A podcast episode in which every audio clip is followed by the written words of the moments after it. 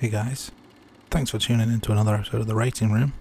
Make sure you stick around to the end, we've got a huge announcement about what's going on over the holidays and into the new year. But in the meantime, sit back, relax, and enjoy the show.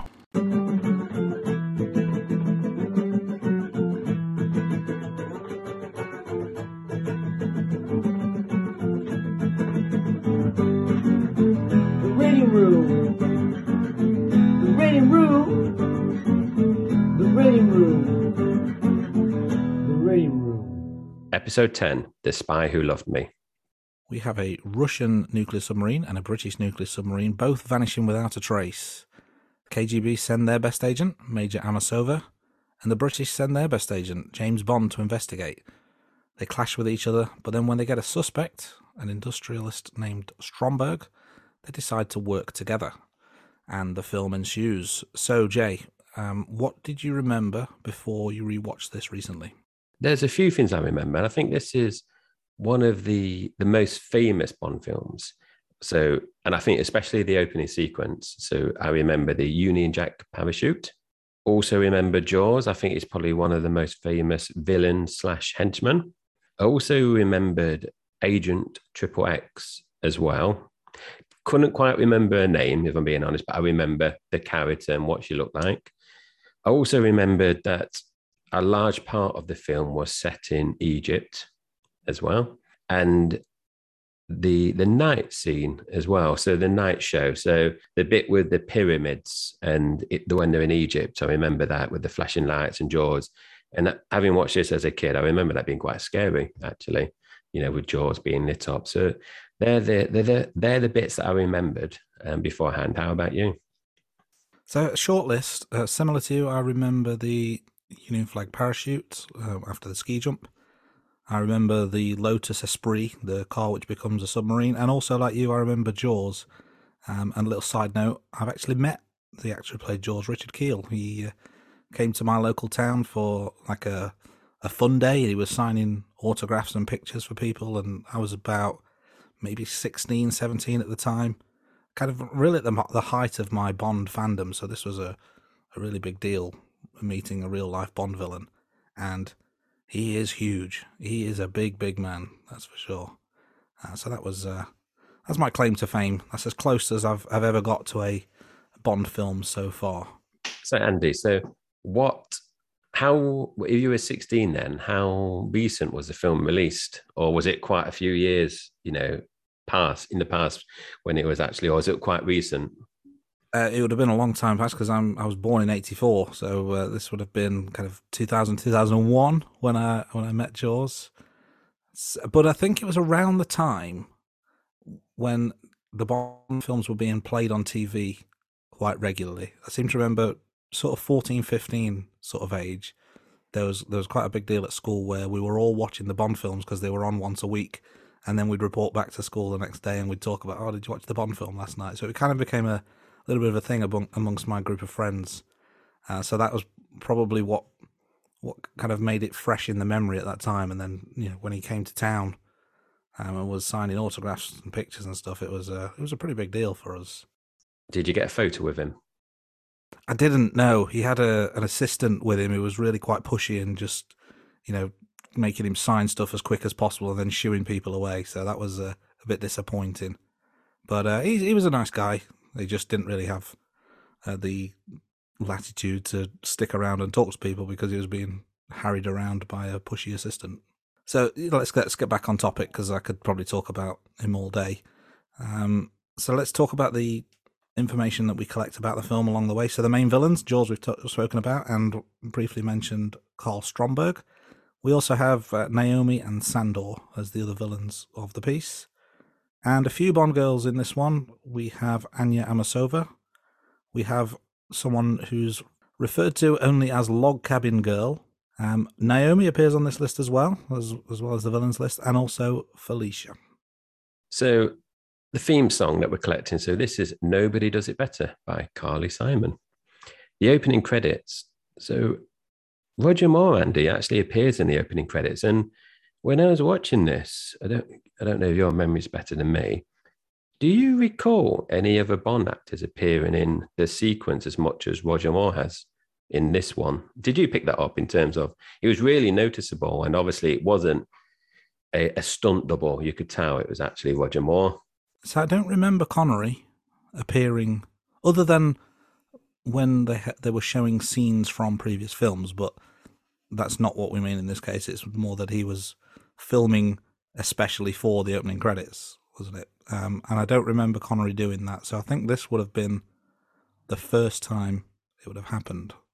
I believe Daniel Craig does in one or two of his films, but I guess we'll find that out in future weeks to see if my memory is correct. But I think this will be the first time of uh, of the series that Bond actually appears specifically in the opening credits, doing specific scenes as opposed to just cuts from the film. Yeah, so that's a, a nice touch. So yeah, in terms of opening credits, we've got Roger Moore. We've got the usual naked models and silhouettes. So I think that's just a given now, Andy, isn't it, in terms of the opening credits? And then we've got the gymnast performing on the gun silhouettes as well. So I think it's a strong opening credits in this movie. So the body count, the important body count. So the James Bond kills only 31 in this movie. So that's his, well, that's Bond's highest so far in the franchise. So he does get a, a good few kills in this one. Yeah, obviously very trigger happy. Um, we've got some pretty good gadgets in this one as well. So we've got a, a watch that resembles a label maker, kind of getting messages from the watch on, on kind of a string for label. We've got a ski pole that's also a gun. We've got a, a microfilm reader and the aforementioned Lotus Esprit, which converts into a submarine. And finally, a wet bike that's akin to a jet ski. Another thing we are monitoring is how long it takes Bond to introduce himself as Bond James Bond. This time around, 35 minutes and 15 seconds, which is the longest it's taken so far. I was uh, especially listening out for this, and I did wonder at some point, is this going to be another film where he doesn't do it? But it, he did, and it just took him a long time to get round to it. We are monitoring martinis, and yes, there is a martini appearance in this film, uh, but there's no hat throwing, and in fact, no hat at all. So that's um, a no to both, and that seems to be a theme with the Roger Moore Bonds that he's not much of a hat wearer. So, Jai, having rewatched this back recently, uh, what was your favourite scene? Yeah, I touched on it a bit earlier. So my favorite scene was the the night show at the pyramids, which I just think was really cool. And like I said earlier, with the flashing on Jaws in terms of the light show, um, I just thought it added uh, a bit of suspense. And I remember being a kid watching this and it had been quite spooky because he's obviously over seven foot tall. He's got metal teeth. It's set in, you know, nighttime. And that whole bit where, oh, I can't remember his name.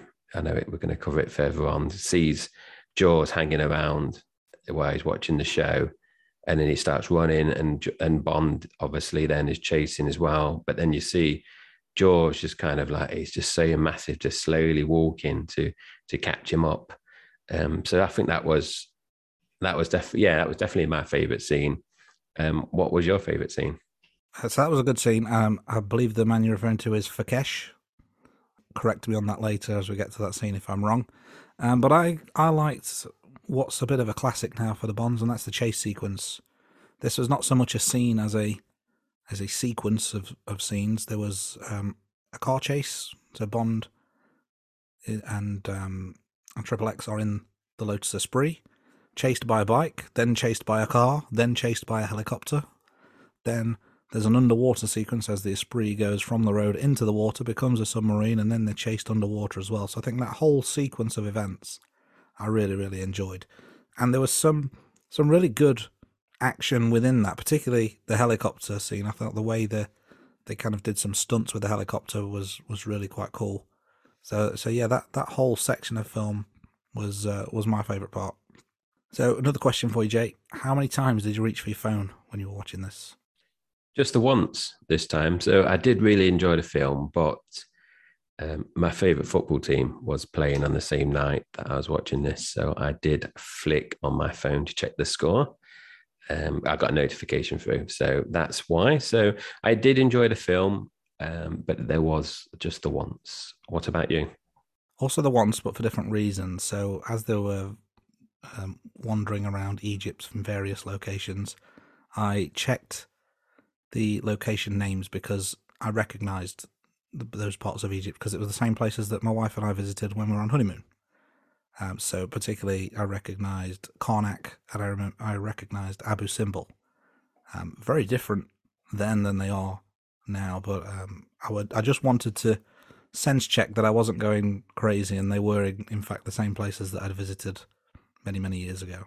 So, Andy, question then. You know the scene where Bond and Agent Triple X goes back to the ruins, and then they're basically the the British and the Russian governments have got like a, a secret base. Yep. Is that in a, a part of the ruins where people can go in, or is that basically just not at the pyramids and just a set that they're made up? Do you know?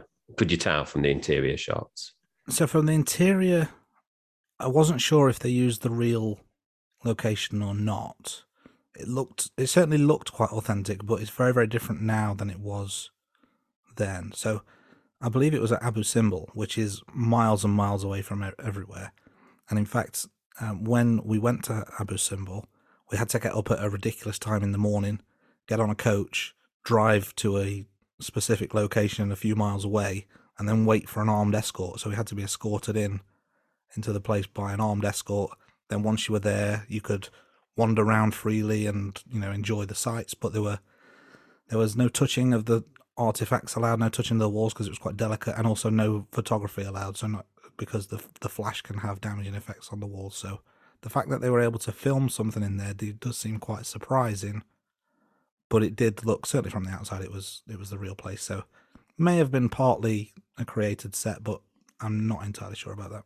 So, Andy, uh, a big question now. What did you give this film out of 10? This was a solid effort.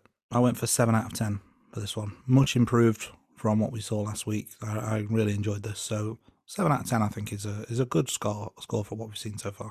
How about yourself? Yeah, the same 7 out of 10. Like like you, it's definitely an improvement on last week's film. We can obviously see the rankings later on in the episode. Um, I think we said in the last episode that there was three years delay, isn't there, compared to the Man with the Golden Gun? So maybe those three years helped get things, you know, sorted out a bit better. And we've gone from one extreme to the other, haven't we? From the the kill count, where you know the last film Bond gets one kill in this film. We've you know we've said already that he's got 31 kills, so an extra 30 kills in this film.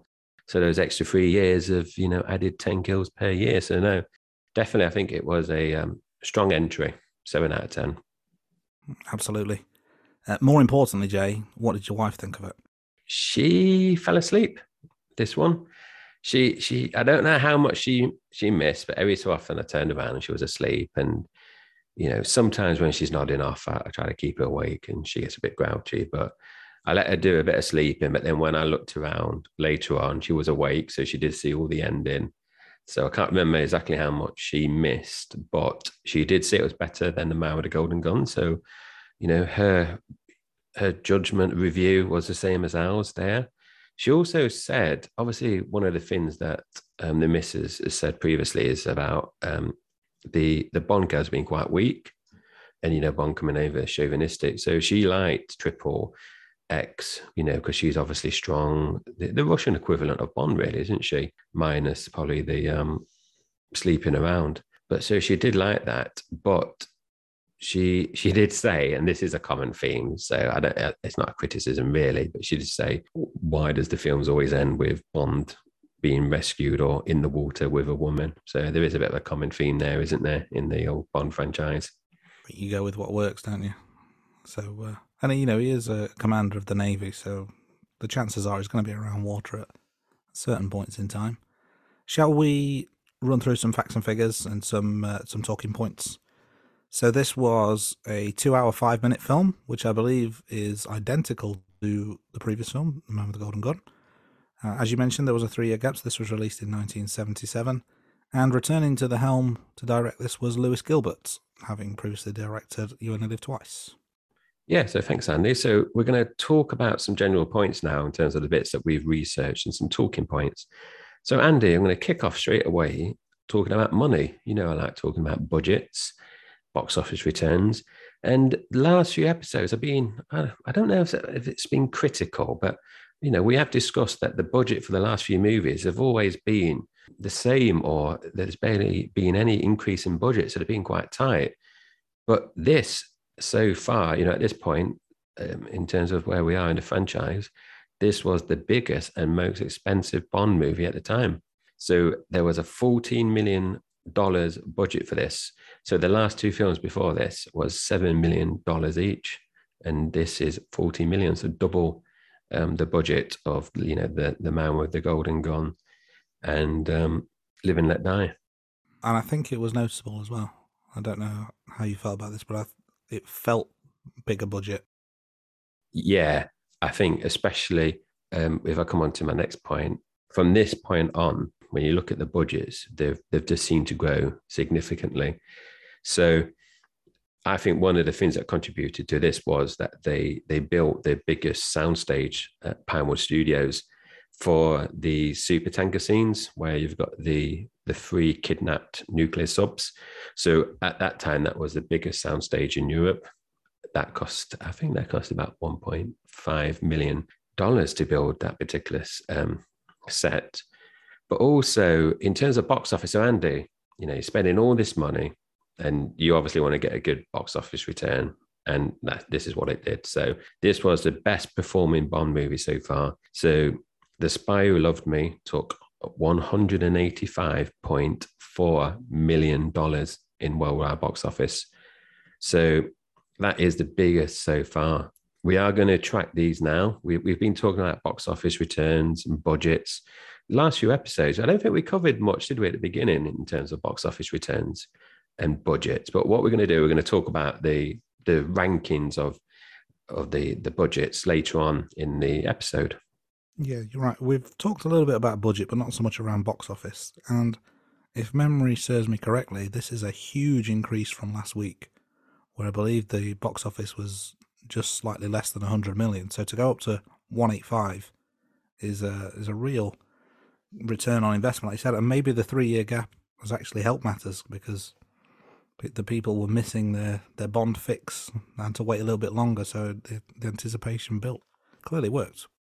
Yeah, you're right, Andy. And um, apologies there. I thought I put that in the notes in terms of what I calculated the difference, but obviously not. So slap on the wrist for me. So yeah, so you're right. The man with the golden gun took just under $98 million. And obviously this one, as I said, is 185.4, you know, doubling the budget, Andy. They've added pretty much nearly 100 million to box office return. So not bad there.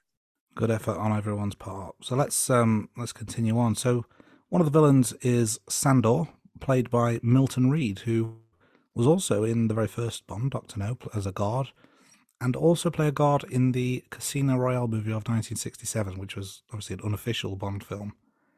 And it was said that he also wanted to play the role of Oddjob, and he challenged Harold Sakata to a wrestling match to determine who should play Oddjob. However, the producers, knowing that Milton had already appeared in Doctor No, they stopped the match before it even took place. Uh, Milton himself was a wrestler known as the Mighty Chang. Uh, was in over 50 films, um, but sadly died of a heart attack in 1987. And it's interesting, Andy, we can drop wrestling into another Bond episode. Indeed, it always makes me happy when we can talk wrestling, that's for sure.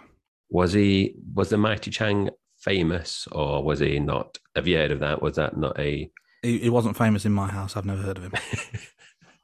so maybe not so mighty after all, but certainly one for for me to research after we finish recording just to just to see what he was all about. But no, not not famous enough for me to know who he was. But let's um, let's talk about another one of the villains, uh, the main villain of the piece, Stromberg, created specifically for the film. The novel of the same uh, the same name was not told from Bond's perspective, but rather from a Bond girl who fell in love with him, and the entire film plot bears no resemblance to the plot of the of the book. Um, so only the title remains the same. So that's quite a departure from what we've seen in previous films, where they generally follow at least some of the plot points. This was a completely separate plot to the book, and it was planned that Triple X would also make a cameo in Moonraker, but the cameo was never filmed. She was she was due to appear in bed with General Gogol, I'm going to say, and um, but they never filmed it. So uh, we only got to see Triple X in this film, not in Moonraker. Yeah, and interestingly about the the the bit about Ian Fleming's novel, Andy did a bit of research about that, and I know later on we're going to talk about the the, the book versus the the film. But yeah, apparently it wasn't very well received. The book, and when Fleming sold, you know, the rights to the the Bond character, um, the condition he had was you can use the title of the the book, but you couldn't use any characters or plot from that. So you pretty much, you know, the screenwriter had a, a, blank slate apart from the, you know, obviously using James Bond. But yeah, it was in apparently in the book as well. Um, and you know, have to make sure I don't duplicate anything that we say later on. Bond is only in like the final act. Right, interesting. Not really much of a Bond book then, if there's no Bond in it. Exactly, yeah.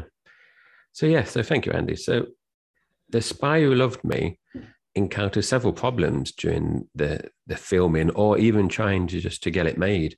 So obviously we mentioned that in the last episode, Broccoli and Saltzman, Saltzman, that this, you know, the Mauder Golden Gun was the last one. So this is it now. Um, Harry Saltzman has sold his half of the Bond franchise. He's gone now.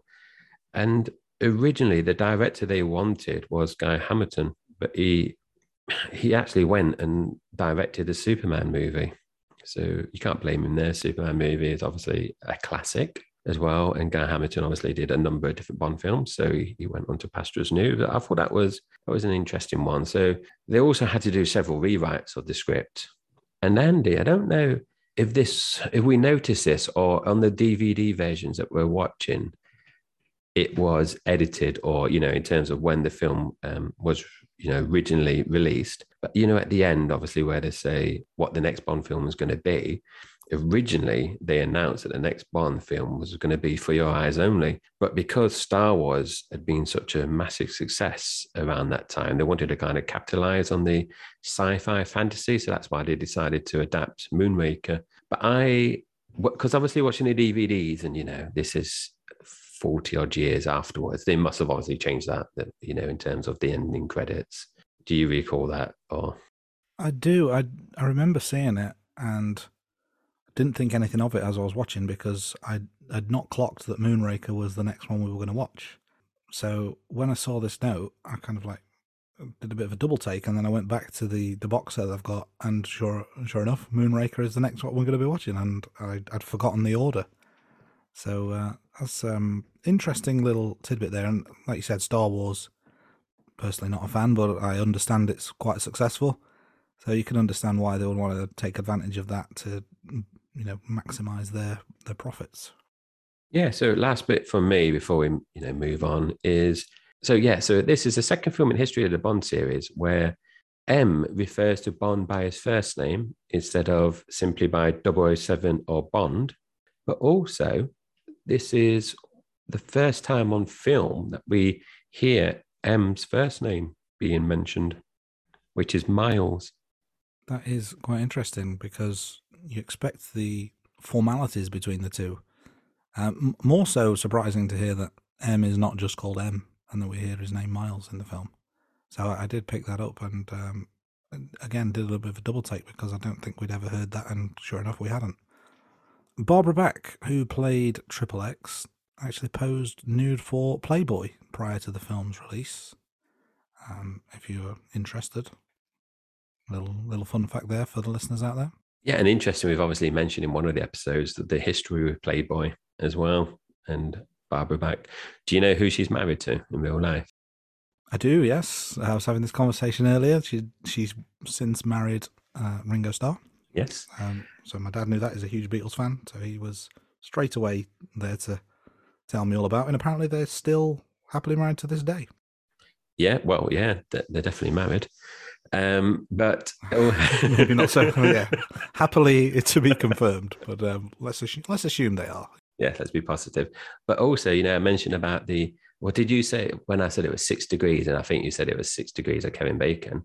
Obviously, Ringo Starr, and then we had a couple of episodes ago, Paul McCartney doing the theme song. So another linkage between Bond episodes. Indeed. Do, do you want to know another random one? Yes, go on. Um, so there's the, there's a podcast about James Bond called The Rating Room. Hope you guys are enjoying it. Uh, one of the presenters has a middle name that is the surname of a Beatle. My middle name is Lennon. Yes. So there you go. Um, some people like it, some people don't. And I include my wife in that list. She finds it hilarious. but there you go. So, although this isn't the first Bond film to relocate M's office, um, it is the first to have Q Branch relocate. So, we mentioned earlier the, the kind of the base in the Abu Simbel area of Egypt. Uh, we have Q there as well, not just not just M's office. We have Q Branch, and they're testing various weapons and gadgets, and uh, they've got you know the whole team on board, um, catering to that particular region of the world. So that was a little fun fact. And final one from me. Uh, we've mentioned the Lotus Esprit several times. Fantastic car. There's a scene later on in the film where, after he comes out of the water, so they're driving onto the beach, uh, Bond comically drops a fish out of the window because there's a bit of a leak in the car. Um, and that was just added by Roger Moore as a bit of a joke. So that's, uh, that's quite a nice little Easter egg there. It is when that happened on when that happened in the movie, though, Andy. I immediately thought, how did that get in the car? Because if if the fish that size could get in the car, the the car would have filled up with water a lot more quicker than you know. So that that even though I did think it was funny when I saw it happen, I thought, oh, and then researching it, we we obviously saw it was a joke. But yeah, that's where my mind went straight away. Yeah, big continuity error there. So let's get into gadgets now. So obviously Andrew touched on the the gadgets earlier on, but we're just going to focus on two gadgets at the moment. So Andy's obviously mentioned about the Lotus. The Series One. This this is probably one of the most iconic gadgets. And Andy, as Andy mentioned, this is obviously the, the car that converts from the car into a submarine, then the submarine back into a car. So the the 1977 Lotus that is, you know, that is actually featured in the film was sold. Well, the, the model 1977, not so not that particular one, but the model of 1977 Lotus was sold in 2021 for just under 59,000 pounds. So I thought that was interesting. And the car was nicknamed Wet Nelly, which was a little reference to Little Nelly from You Only Live Twice, Andy. So I thought that was that's good. And I, am not a big fan of cars. I don't have any interest. It helps me get to, you know, from A to B. But I put that one in there, Andy, because I thought you might find it a bit interesting. And, you know, if you've got 60K laying around, you know, if you fancy buying a little Lotus, then, you know, you can get a 1977 model. Yeah, I I saw this note and I immediately thought of something else. And I've just been looking it up while she was speaking there. And prior to it being sold recently, it was actually bought by Elon Musk, according to Wikipedia, which, uh, as we know, is the most accurate, reliable source of information on the internet because anyone can edit it. But he apparently, eight years ago, he bought it uh, with plans to turn it into a submarine, uh, you know, in fact, a usable submarine. A bit of a strange man is, is Elon Musk, but yeah, he was apparently one of the previous famous owners. I'm not sure. I'm not sure if he's the one that sold it recently, or if he, you know, sold it before then and it's been sold since. But allegedly, he is an owner or a previous owner.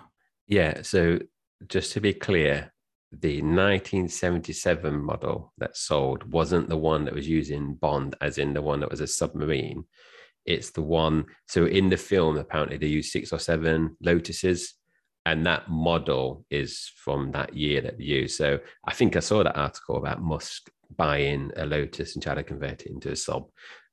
But yeah, so that one wasn't exactly the same one in the film, but it was that model.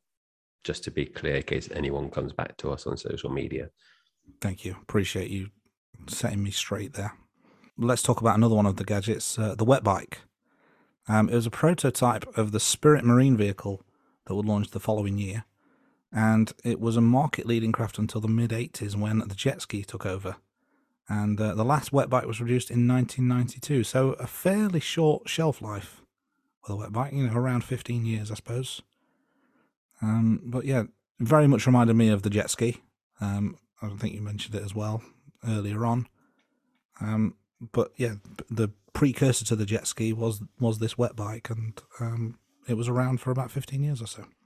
Let's move on and talk about some of the kind of goofs or continuity errors that we talk. Um, you know, we noticed as we were watching the film back. So we mentioned the fish, which is you know, a bit of a, a bit of a joke, but also potentially a, a plot hole. And you know, if you've got a big fish going into a small hole, insert your own joke there. But another one noticed was a scene when Sandor is about to fall off the roof. Uh, he's holding onto Bond's tie, and the grip that he has keeps changing. Um, it goes very low, you know, on the tie, you know, a few inches left, and then it goes higher up so he can slide down the tie again. So um, a little bit inconsistency in terms of where and how he's holding Bond's tie, trying to save himself. So yeah, thanks, yeah, thanks, Andy. So the next one that we got was when the submarine. So I did pick this up as well. So where the submarine, when Bond's um, Bond's on the you know aboard the sub later on, and they can see is it the Liparus? Um, is how you pronounce it, and it's like you know thousands of yards away, and on camera you can see it's like in the distance, and then like a few seconds later, oh, it's suddenly there. It's behind the submarine, ready to swallow. So yeah, and you know because it's there was no cut scenes or any kind of it was it was live air quote so that that was a bit of a continuity error how did that ship get so close to super tanker to the um, to the sub that Bond's on. That's it in terms of well there's obviously more continuity errors but we just picked out a few there. So we're into the opening scene now. So this is before the the music that kicks in. So andy obviously the last few episodes we kind of focus on the gun barrel sequence. And as mentioned in the last episode, Bond is now wearing a, a tux or dinner suit, depending on you know where you come from.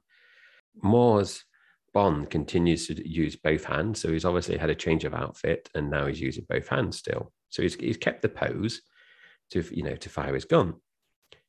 Also, this gun barrel sequence is being used now for the remaining Roger Moore films. So he's had two different sequences for his films.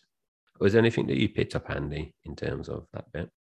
Yeah, so the tuxedo was kind of, as we spoke about in a previous episode, was how I've always remembered the um, the gun barrel sequence. Misremembered, it turns out. Um, but this one I noticed, was he wearing flared trousers? I put I put in my notes flared trousers question mark because obviously you don't see it for very long, and I, I didn't want to rewind back, but it um it they looked like they were they were flared which would fit into the fact that they were in the 70s and flares were big then so i'm told but um interesting that that's that's the choice of outfit and then for them to continue on um i don't know if that was you know at risk of becoming outdated in in future films yeah it's interesting and i didn't pick up the flare trousers and would you have flare trousers with a tux i don't know even in the 70s i don't it's before our time even though i'm older than you andy i wasn't around in the 70s so yeah, I'm not too sure. And Andy, I don't know when you saw this note, if you looked on YouTube, because I was watching this on YouTube a few times. So Wikipedia, as Andy already mentioned, isn't always the most reliable. So Wikipedia states that the gun is not actually fired by Roger Moore until Octopussy. So the rationale for that is on Wikipedia, it says that there's a lack, lack of gun smoke so usually in the gun barrel sequence, you see Bond shoot and there's like a little puff of smoke. Now, for the next few films into Octopussy, there is no um, smoke. But I don't think that's correct. So I don't, uh, you know, when I watch this on YouTube and I watch it a few times, I think there's the smallest bit of smoke fired in these next few films. But then when it gets to Octopussy, there is a bigger puff of smoke. So I think that's where the arguments come from. So I think the Gunsmoke is less noticeable in the, the Spy Who Loved Me, Moonraker, and For Your Eyes Only. But I still do think there is a, a puff of smoke. Did you did you happen to look at YouTube at that, or did you just kind of disregard that comment, Andy? I wouldn't say disregarded, but I didn't research any further, and I I don't understand why the gun is. Not I'm sure the gun's fired every time because that's the whole point of the sequence is he turns and shoots. So I'm I'm not buying that. I'm I'm calling fake news on that. So Andy, I think you need to go and watch it on YouTube And if my theory is right, I think we need to get on Wikipedia and edit that comment. I will write a strongly worded letter if they are incorrect. That's for sure. And, and, and if it comes up with source, we can put the rating room and try to get a bit of traffic to our website. so, also another thing, thing picked up, Andy, and you know, I, I didn't pick this up actually uh, until my research, is that the the background of the gun barrel sequence, so not where you know the, the blood comes down, it's the there's like a tint to the background. It changes in every movie that Moore's in.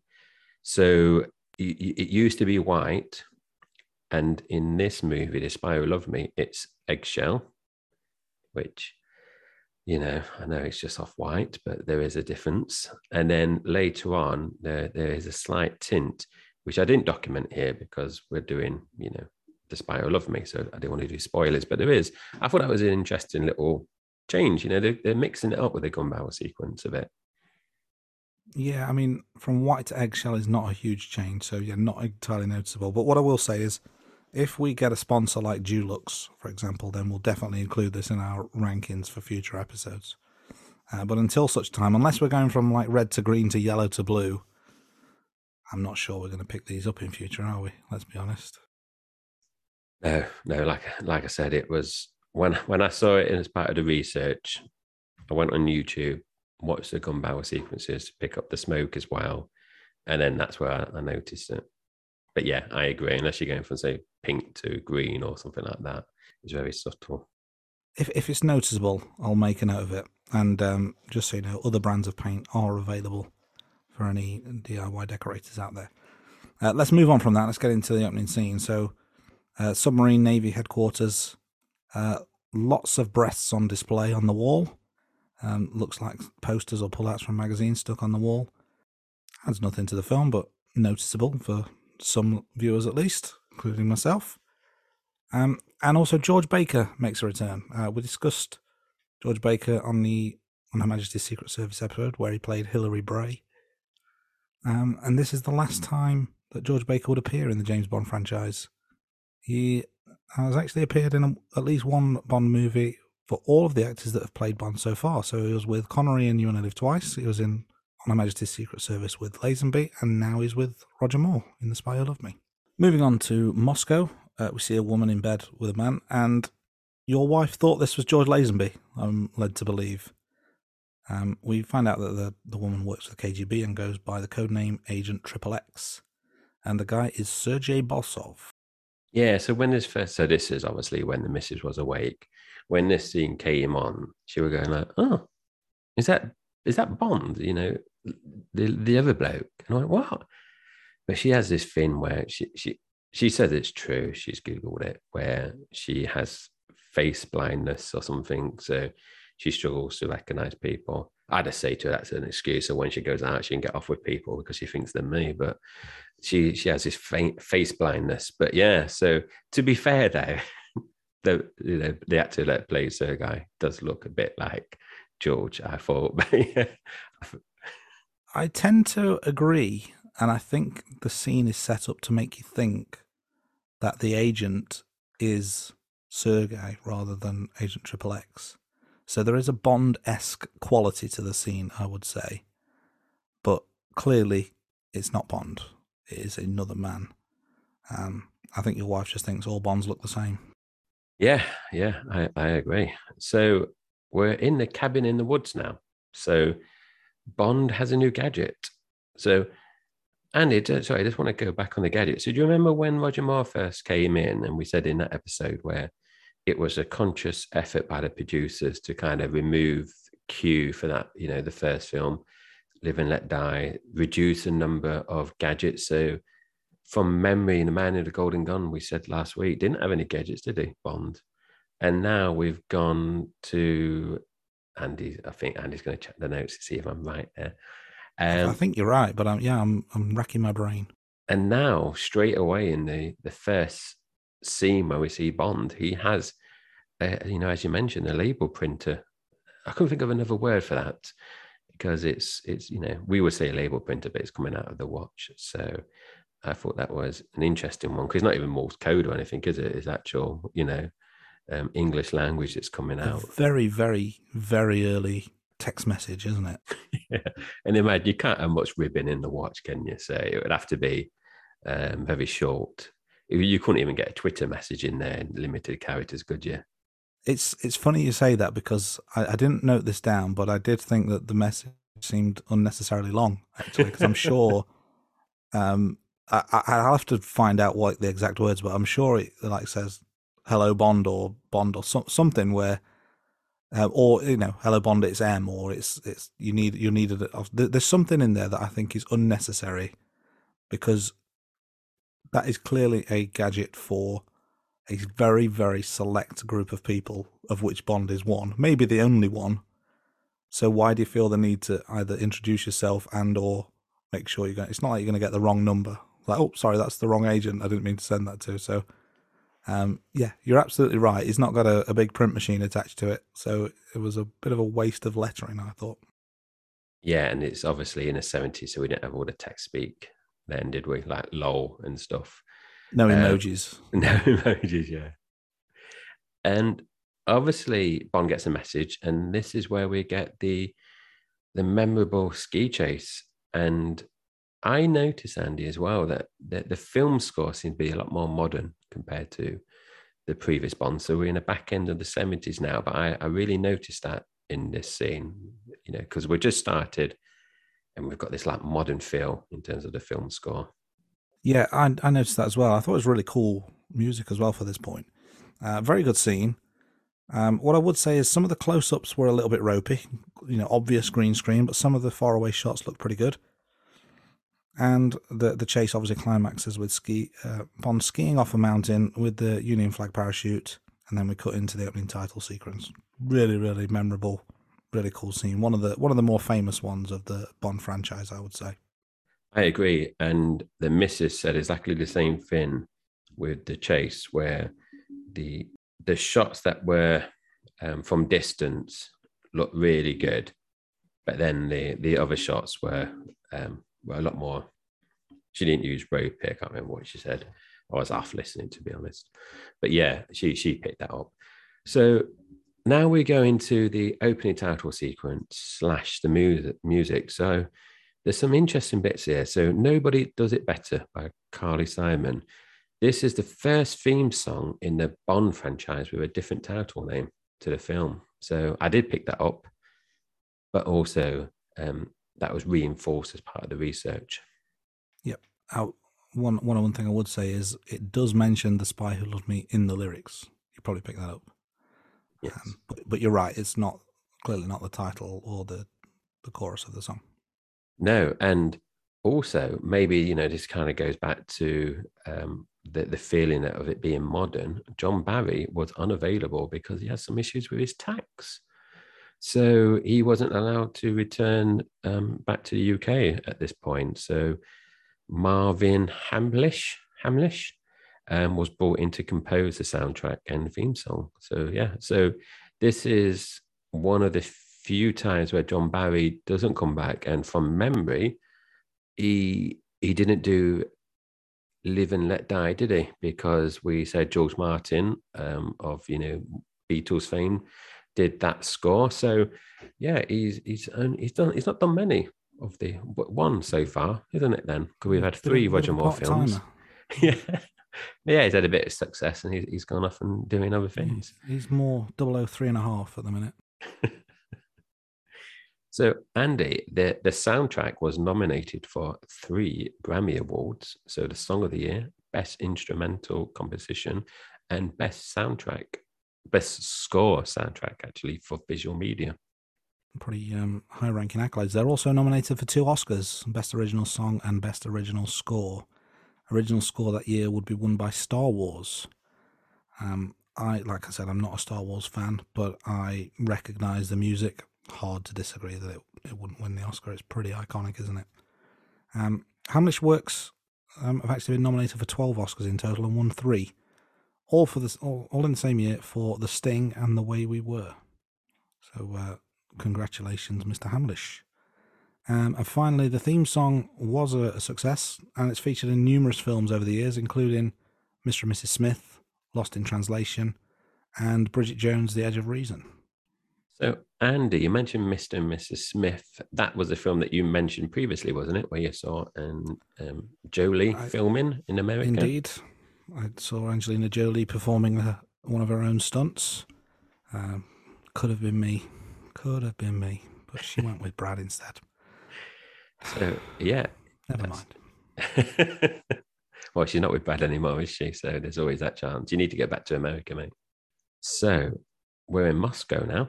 So we we've had the the um, music opening score, and now we're in Moscow.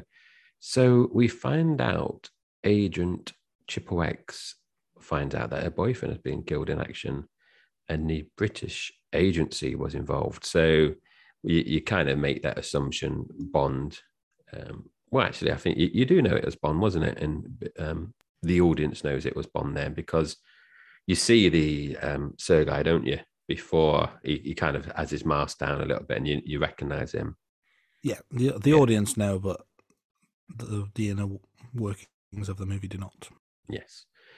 So this is the first appearance of General Alexei Gogol, portrayed by Walter Gotel, who is the head of KGB. So General Gogol appears in a further five Bond movies.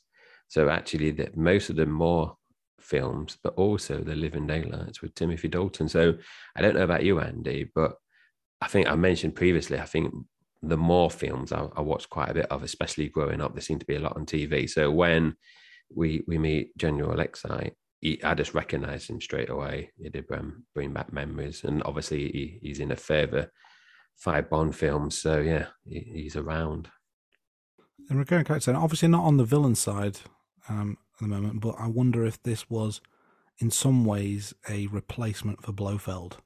Not, like I said, not from a villain side necessarily, but just having a recurring character throughout the Bond franchise to, to tie everything together almost. Um, I thought as well, before we were really introduced to them, so obviously we saw the scene, and before we knew exactly who they were, it very much made me think of the M and Moneypenny uh, setup that we have. So, whatever the, the Russian equivalent of and Moneypenny are, I thought straight away this is who they were. So I, I thought it was quite a nice nod.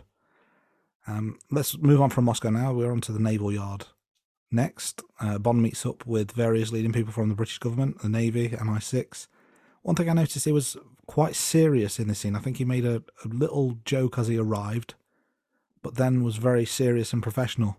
And I wonder if we're starting to see a more mature, sensible side to 007. Uh, Q is there. He starts to explain how someone can track the submarines. Uh, Bond, Bond is showing kind of like a, a transparent sheet that shows exactly the same path that the submarine took, and it kind of perplexed the the leaders in the room about how someone could track that. So that was quite a nice visual in terms of how how they managed to track that. Although very primitive by today's standards for, for mid seventies, I'm I'm sure that was state of the art. Yeah, and to be fair, Andy, thinking, you know, I'm only 40 and I remember using those kind of things at work where you put them on the projectors and stuff. Obviously, not tracking submarines or anything like that. But yeah, I remember doing that at work and maybe even college life. I'm trying to think back. So yeah, so obviously Andy's just mentioned that we we see some bigwigs from the government and Navy and MI6. Andy, I recognise this bloke. So we the actor Robert James Brown, who plays Admiral Hargreaves, he really looked familiar. And it actually turns out that he, he he does play M in four Bond movies. However, it's unknown whether Robert James Brown is playing Admiral Hargreaves when he's playing M, or they've recycled the actor. So it's not clear, um, you know, in terms of that. So you could make an assumption that Admiral Hargreaves gets some kind of promotion and he becomes M, but well, they might have just recycled actors. But yeah, I thought that was interesting. So we've got Stromberg Sea Base now. So one thing I noticed, Stromberg has got a very, very long dining table, and he's he's at one end and he's got assistant taking notes at the other end while he's having his meeting with the two scientists who have invented this the secret tracking um, system for the submarines um, that we've obviously kind of been hinted at in the, the previous scene in the naval yard. The assistant is actually unnamed in the film, but she is given a name in the the novel that comes with the um, the film. So this is not Ian Fleming's novel. So what happened was they they made a novel that was based on the film, but it's actually different as well. But it's not Ian, Fleming, Ian Fleming's novel. So in the novel, she is given the name Kate Chapman. There we go. Quite interesting. And um, yeah, I didn't realize there was a novel about a film that was about a novel. That's um, that's quite a complex way of doing things. Uh, but said assistant, Kate Chapman or, or otherwise, whatever her name is in this, uh, she's fed to the sharks for, for trying to sell secrets of the submarine tracking system. Uh, she goes into the, the lift that's at one end of the room, and the lift floor opens up, and she takes a ride on kind of like a almost like a water slide, but there's no water. It's like kind of a sliding tube that goes straight into the shark pool, and then the shark does what the sharks do. Um, at this point, we're introduced to Jaws and Sandor, and Stromberg sends them to Egypt to find the device and basically kill everyone who comes into contact with it. So we've, we've straight away established that Stromberg's in charge. Here are his henchmen. They're going to do his dirty work for him. So on to Egypt we go, and we see Bond on a camel. Um, question I have is: Is this the first time that Bond rides a camel? Maybe the last time too. Um, I believe there are camels in Octopussy, but do we see Bond on a camel again, or is this a, a one-time deal? I think it's a one-time deal, Andy. But you know, I'm happy to be pointed. You know, someone pointed out if if we are wrong um, on any of our social media accounts. But Andy, just going back a couple of points. You know where they're introduced to Jaws and Sandor, and Stromberg, you know, makes that comment about kill everyone who comes in contact with it. It reminded me of Mr. Wint and Mr. Kidd. Do you remember where they're giving instructions in terms of making sure everyone that's part of the diamond smuggling ring is um, eliminated? That kind of gave me that kind of vibe. Yeah, I would agree with that. Less of a double act, these two, I would say. Um, very, very differing characters. I think Mr. Wint and Mr. Kidd certainly went together like peanut butter and jelly, as our US friends would say. Um, but these were two henchmen as opposed to a pair of henchmen, is how I would describe them. Yes, I don't think we see Jaws and Sandor skipping off holding hands, do we? So, yes, good point, Andy. So, we now see Bond arrive at Sheikh Hyacinth's camp. Apologies if I got that wrong. And he's offered a vodka martini. So, oh, is this where he's going to drink the martini? You know, the one that Andy mentioned earlier. But no, he doesn't drink it. He's being very professional, Bond it well he's being professional at the moment. He's going to keep the conversation going. He's trying to get that information in terms of who who he needs to find in Egypt. And then, you know, he, he said, you know, oh, I need to kind of crack on and stuff and get on. And then Bond is persuaded to stay overnight after seeing one of the Sheik's wives. But also, Andy, the Sheik and Bond know each other from Cambridge University. So the comment I made was, I wonder if the Sheik studied Oriental languages too. But of course, they greet each other in Arabic, which is not an Oriental language, so maybe it was more of a generic language course that the Sheikh took. One can only surmise. So Bond then arrives at Fekkesh's office. He's greeted by Felicia, who is Fekkesh's secretary. Um, I thought straight away Bond was acting very suspicious. Um, and Felicia was being somewhat flirty and when she said to him, If there's anything I can do for you, anything at all, to which Bond replies, well, I had lunch, but I seem to have missed dessert. In uh, typical Bond style. Felicia sees Sandor through the window. She screams. Bond reacts and spins her around and uses her as a human shield, which um, is very much akin to what Bond did with Fiona Volpe in Thunderball. Um, this is this is a note of Jai. Bond likes to use women in different ways. You filthy, filthy man. Uh, but yeah, absolutely right. He does. Um, and another thing that reminded me of a previous film, so there's a bit of a fight scene between Bond and Sandor, and Bond goes for a, a kick with his left leg. The camera cuts and he hits with the right, and straight away that brought me back to Doctor No, the very first Bond film, where Connery's going to go for a punch with one hand, and then the camera cuts and he hits it with the other. So there's a bit of a unintentional nod there to to previous Bond films. Yeah, so carrying on, Bond is very ruthless. He's, he's he's really focused, isn't he, on this mission at the moment?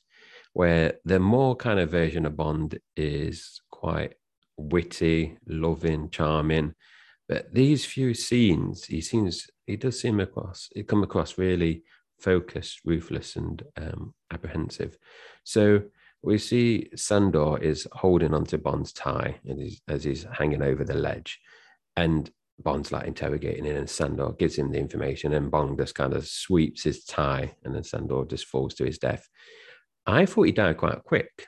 I, from memory, I thought he was in the film long, like you know, not as long as Jaws all the way through, but that henchman was basically introduced in, um, you know, a few scenes ago, and then the first encounter with Bond, he, he, he just dies where obviously Jaws has an ongoing battle, doesn't he, with Bond?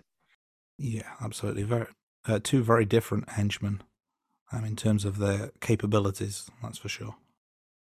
Yes, and something I didn't make a note of, but it reminded me was uh, my wife said Sandor had no neck, so just a comment there. So I don't think he would have worn many ties. So I so this this next bit is where my favorite scene. So I enjoyed the, the night show at the pyramids. I remember watching this as a kid, as I said earlier. And like I said earlier, this I thought this was really good. My favorite scene. It is quite scary as well. And we see obviously Jaws um, kind of chasing Fekkesh. For Kesh is running and Jaws, he does jog a bit, but he's just doing his big giant strides um, to, to kind of hunt him down. And we we see him. Um, Fekkesh obviously, t- you know, goes into one of the ruins, um, locks the gate with his metal chain, but then we see him kill Fekkesh, and he's biting him like a vampire. So I did remember that you know Jaws did bite his victims, but yeah, it was like a a vampire um, kill, and then in real life, Richard Kiel could only wear the metal teeth, not for very long at all. I I, I did originally write down Andy a few minutes, but then I did a bit of research earlier on, and I don't think even lasted a few minutes. Apparently, it, it just really hurt when he put him in. So yeah, it, it, that must have been a bit of a difficult scene to. Well, you know, throughout all his parts when he's got his metal teeth must have been quite difficult if it's um, quite a bit of pain because when you look at him, his his metal teeth basically just all his mouth up, don't they? It's not really subtle, not like the gold teeth that rappers have nowadays. Is a is like a full metal mouth. No, this this was quite a significant bit of kit that he's he's lugging around between his his jaws.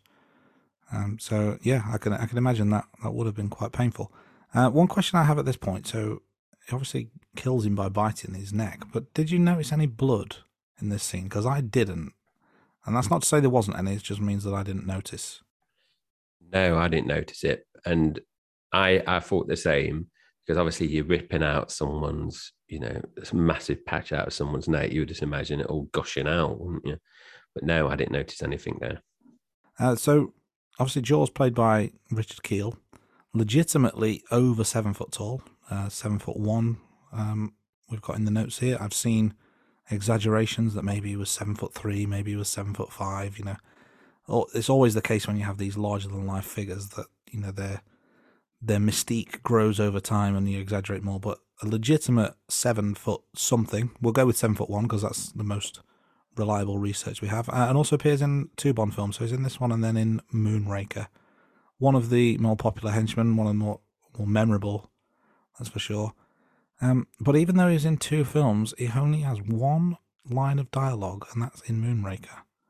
So not a lot of speaking to be done, uh, which is good if you if he struggles with remembering lines. Another question about this scene: Why did Bond take the diary from Fekkesh? So, also, why why didn't he? Um, he skimmed through it to find out the schedule, but then he just throws it away. Could have had all kinds of other information in there. Wouldn't have been would it have been useful to to keep it, but he just throws it away. I agree, Andy. And this just brings back memories of the third nipple that he just discards in a man with a golden gun. You know, he just frivolously throws it in the the bushes because, yeah, he skimmed through it, but he's under pressure, so it is just a skim. What about there were some secret codes on some page, or is it lemon where people can write stuff in lemon ink or something and you need to shine up to light could have been any kind of hidden tactics or techniques that agents use. But yeah he, he just threw it. He just he just got rid of it. He wasn't bothered. So the the actor who played Fekkesh is Nadim Sawalha. apologies if i got that wrong because i'm really bad at pronouncing names. He is also you know we, we've said this numerous times but we see actors being recycled in the bond franchise so he also plays a police chief in the Living Daylights. So that is a good few years in the future as well, isn't it? There.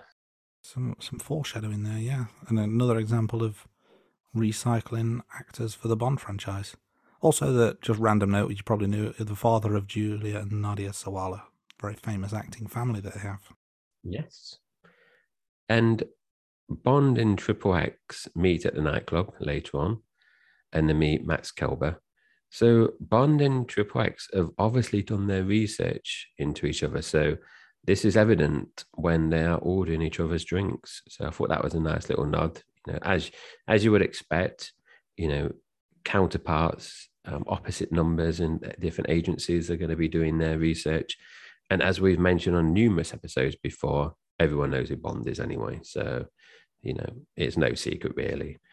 But then we we see Triple X listing some other bits that she knows about Bond, and she says things about you know a, a lots of lovers, and she mentions some other bits, but then she mentions that he's been married once, and we we see Bond get a bit. I, I see Bond, you know, Moore's version of Bond gets a bit sensitive, and I think this is the first time within the Moore's version that it's been mentioned that he's been married. I think Andy. So I don't know. If, if if you've if it's been picked up in, in previous movies, but I think this is the first time for Moore that it's mentioned.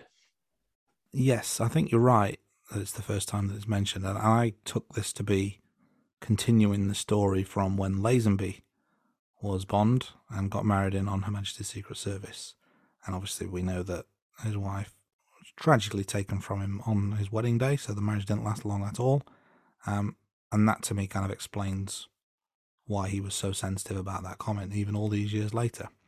So moving on, we're we're still in the uh, the club, I guess, and uh, Jaws strikes again. Max is in the telephone booth, and Jaws kills him.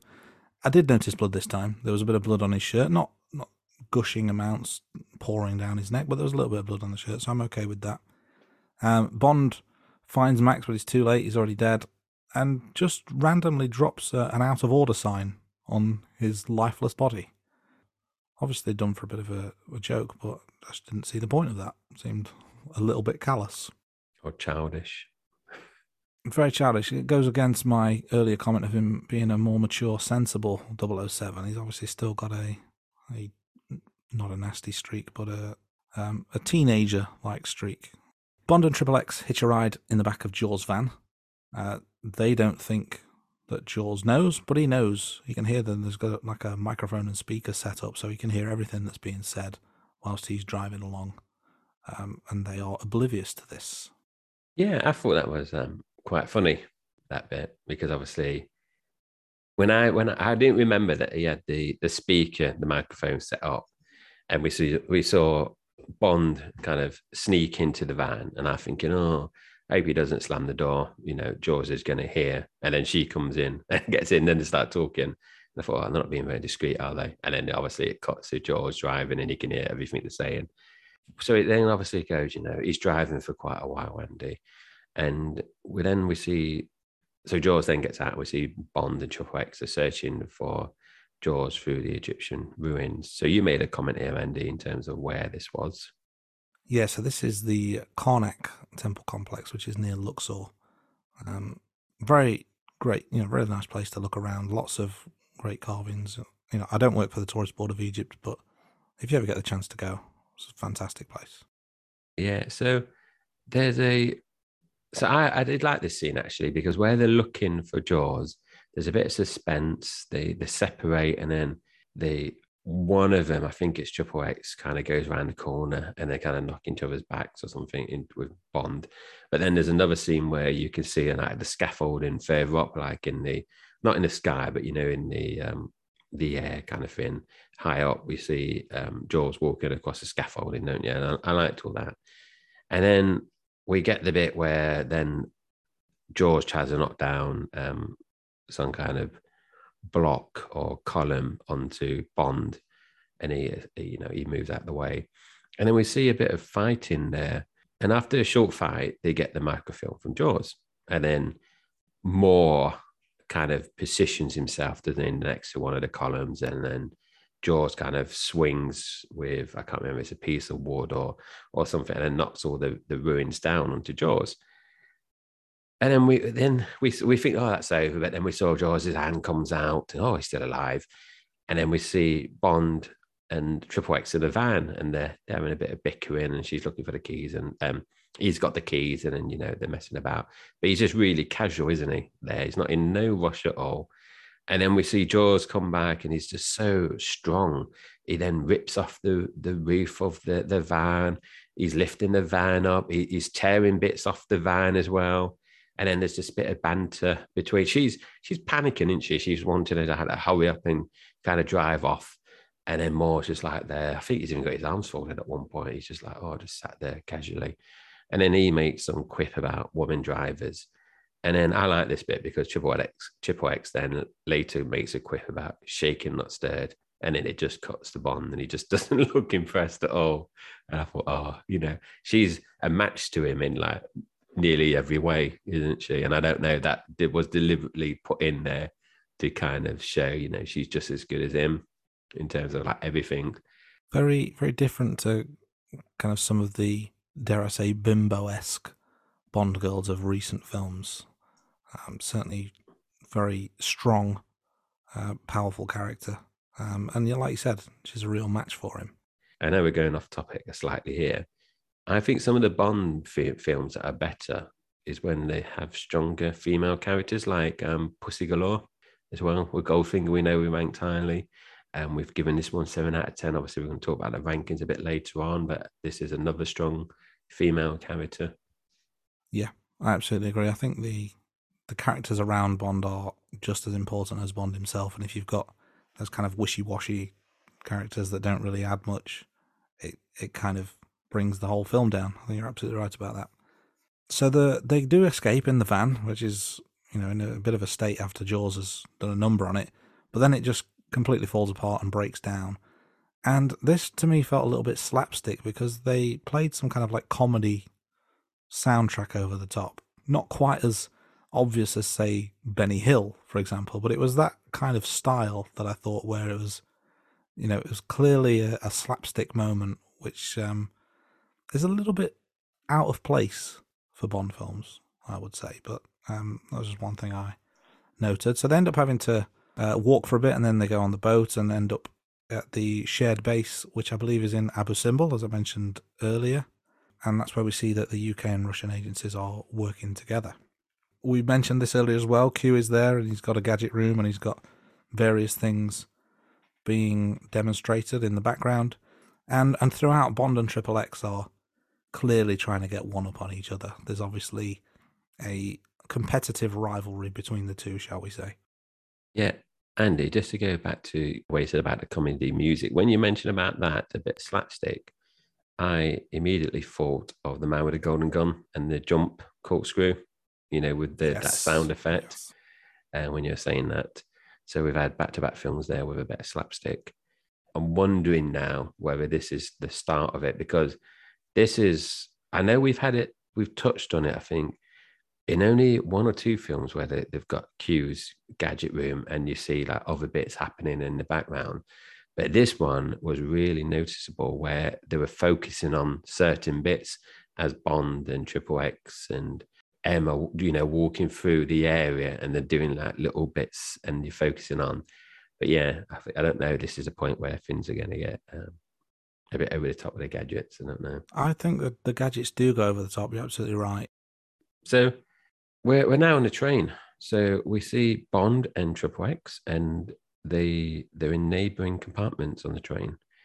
And my wife, you know, mentioned something as well, and I was thinking it. So Bond is flirting with um, Triple X, and then he goes to his room, And then he's just hovering around the door. He's just like, oh, surely she's going to come in. She she can't resist the charm of Bond, and he's she's like obviously hovering around. Um, but then we see Triple X open a wardrobe, and Jaws is in there, and he's obviously you mentioned over six seven foot tall, and that wardrobe is you know, it's obviously how how long has he been stood in there waiting? Has he been waiting basically since you know before dinner? They've been waiting, you know, they've been having three course meal and everything. He's just been like hunched up in that that wardrobe or or not. So yeah, I think he was glad just to get out of there. Yeah, that's not going to be a full size wardrobe either, is it? For a train, it's going to be he's going to be pretty hunched over in there. I think it's really intimidating, and he he kind of has that smile as well, doesn't he? So we, we see the fight break out between um, the three of them. Well, she doesn't really do much, does she? She gets um, knocked out, doesn't she, from memory? And then this just brought back memories of the the train fight with Grant in From Russia We Love, and then Tee Hee in Live and Let Die as well. And we also see Jaws get thrown out um, of the train by Bond and then we it's funny because it you know Jaws lands and rolls down this you know the embankment and then he kind of just dusts himself off and then he's just like oh and and it's going to crack on. And then he just he doesn't seem fussed at all does he? He's really resilient. Very impervious to pain it seems. Uh, I, I noted a couple of things about this particular fight scene. Um, in particular there's one point where triple x kind of slaps him around the face and then later on Bond lands a punch on him, and it doesn't have any effect. So Jaws is clearly not uh, affected by this at all. But neither are Bond and Triple X. And the reason I say that is because earlier on in the film, Bond punches Jaws in the mouth and really hurts his hand and sells like his, hand has been crushed almost. So there just seems a bit, little bit of an inconsistency there with um, with those two particular fight scenes. And once they've dispatched of, of Jaws, uh, Bond is getting nursed back to health by Triple X, and uh, he makes some uh, suggestive comment about using her nightie as a bandage. So you know, Bond is not fully mature and sensible as we thought. He's still got that uh, that dirty little boy streak in him. Indeed. So we're we're in Sardinia now, and Q arrives with the Lotus, and I like this little nod. Triple X calls him Major Boothroyd. So I like that because I don't think we've heard Q be called by his name and title, especially since the early movies. So I don't remember. It's been quite a few movies actually. I think it may have been actually his first appearance was the last time we heard his name mentioned. So yeah, I think you're right there. I think that was a nice little touch in terms of keeping it formal, you know, from the Russian side. So again, you know, talking about Bond being a bit childish. Bond is, you know, now he's he's being successful in wooing Triple X. Soon as he sees Naomi get off the boat in a bikini and the flowy little top fin, whatever you want to call that, Bond is just pulling out all the flirting. And then he keeps just turning to Triple X, you know, and she just seems to be getting jealous. Um, I think that's intentional. And I think that is Bond trying to kind of get the upper hand in terms of, you know, either being competitive and getting um, one on one up on each other. So that's how I interpreted that in terms of um, try to put a, try to make a loose focus. But the thing I just noticed, Andy, was Naomi was, you know, obviously they're in Sardinia. It was very hot, sunny Naomi is very attractive in her bikini, but Triple X seems to be wearing a teapot cozy on her head, this little woolly hat. And I just thought, what is she doing? It's just, I just, it just, oh, it didn't do anything for me. And you know, I like my hats, and Bond's not wearing a hat, but yeah, I'm not liking Triple X's hat there. Yeah, if it's bikini weather, nobody's wearing a hat. Let's be honest. No, and Naomi did look very nice in her bikini. So we we now see them getting boat and they're going off to Stromberg's base. Now, I don't know if you class this as special effects because it, it's a model, but for me, for me and the missus, the the model in terms of the scaling of when they're coming on the boat, it just looked really off and weird. and it was just really obvious that they used a model. Um, so I don't know if you noticed anything on that, Andy, because you know obviously sometimes they have to use models because of you know certain scales, etc. This one just seemed really off. Yeah, I agree. I think particularly when you compare it to like the size of the the waves and the bubbles around it, it was clearly a small scale model being used for kind of the faraway shots. Um, so on the base, uh, Bond is waiting to be introduced to Stromberg, um, and Naomi says something about uh, Stromberg doesn't like handshakes. So as soon as Bond goes in the room, he offers his hand to shake it seconds later, which I thought was uh, a, quite an interesting way. And, and I think it goes back to your earlier point around how he's trying to get one up on uh, on Triple X. I think this is another way of Bond trying to establish himself as the alpha in the room, and he's not going to follow the rules, and he's he's in control. But uh, also a little bit childish because he's just been told the guy doesn't like handshakes, so you go to shake his hand. And we get some some knowledge of marine animals from Bond. Uh, obviously, we're in the kind of underground setting, and there's the various marine animals around, and Bond demonstrates that he's got a lot of knowledge about this as well, which you know adds to his previous knowledge of all things wine and uh, butterflies and Oriental languages, amongst other things. And moving on from this, we then get to the customary car chase scene, which was my favourite part of the film.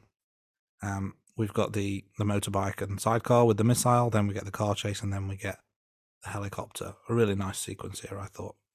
Yeah, it was. And then we see, as part of the whole car chase slash motorbike chase, helicopter chase, we see the bit where the motorbike rider um, crashes and then goes over. And then the, he's covered in feathers. And then Bond makes some quip about feathers and not being able to fly when the, the motorbike goes over the mountains. I thought that was funny. We also see that uh, this is obviously the, the bit that um, and his favorite. So we get the iconic moment with Bond and the car converting into a submarine, and then we have uh, a, probably I would say a mini underwater battle. So not to the scale of Thunderball, but it, it's still very good. You know when he's a submarine and you've got various Strombergs, cronies, henchmen fighting fighting him. So I thought that was pretty good. Yeah, I like that, and I made a comment here that um, it's a good thing that the windows were up when he drove into the water in the first place. One thing I would note, so there's a there's a comment as they're talking whilst they're underwater. Triple X makes some comment about how they stole the plans for the car two years ago. But I thought when they initially drove into the water that she looked pretty terrified at the thought. So then for her a few minutes later to say, Yeah, we we know about these this car two years ago seems a little bit out of place because surely she wouldn't have been scared because she would know the capabilities of the car she's driving. That's a good point, Andy. Yeah, I didn't pick up on that. Good observation. Yeah, it's neither here nor there. So they, they have the kind of little underwater battle as you discussed, and then the car emerges from the sea onto the beach. Um, all the holidaymakers are kind of coming in to look at this car because obviously that's going to be a very strange occurrence for them to see a car driving out of the water onto the beach. There was a, a scene that I thought was quite funny where there's a dog on the beach and clearly scared by it and just legs it, ran away. I mean, hopefully the dog was found safely, but it was quite funny watching him run away scared. Yeah, and this is a bit. So obviously, I mentioned I checked my phone once, and I was checking the the football scores, but also I was checking that there was a few mention of Jaws, and obviously we've got the Jaws character we've got this beach scene, which is kind of reminiscent of a, a Jaws scene as well. So the Jaws movie came out two years before this movie. So I don't know if they got any kind of um, influence there. Um, but we also see slightly later on, Triple X finds out that Bond was the killer of a boyfriend and then vows to kill Bond after the mission ends. Yeah, this was um, an interesting point to drop this bombshell because uh, obviously they, they've started to work together quite nicely, and then it creates this awkward tension between the two. We move on to the submarine supertanker Stromberg's base element, and Triple X is using one of the showers in uh, I can't remember the guy's name, but he said basically you can use my the shower in my office, and she's not closed the shower curtain properly, so we've got a very good view of uh, side boob and nipple when someone walks into the room, and um, some sort of comment from the captain like, uh, "What's the matter? Have you never seen a, a sailor take a shower before?" Something along those lines. But you know, nipple watch is always one of the favourite parts of this Bond experience for me because I am a teenage boy trapped in an old man's body. And you must have been um, overwhelmed on that first scene then in the submarine. Do you remember at the very beginning of all the posters on the wall? Indeed, yes. When that first Always, came a, up, always a good way of to start a film, yeah. But when you see them in the flesh like that, whoa. I thought we'll, we'll cut that out. That's childish. I thought um, when I when I saw that, I thought the climax of Andy's movie had already occurred at the beginning, and it's all downhill.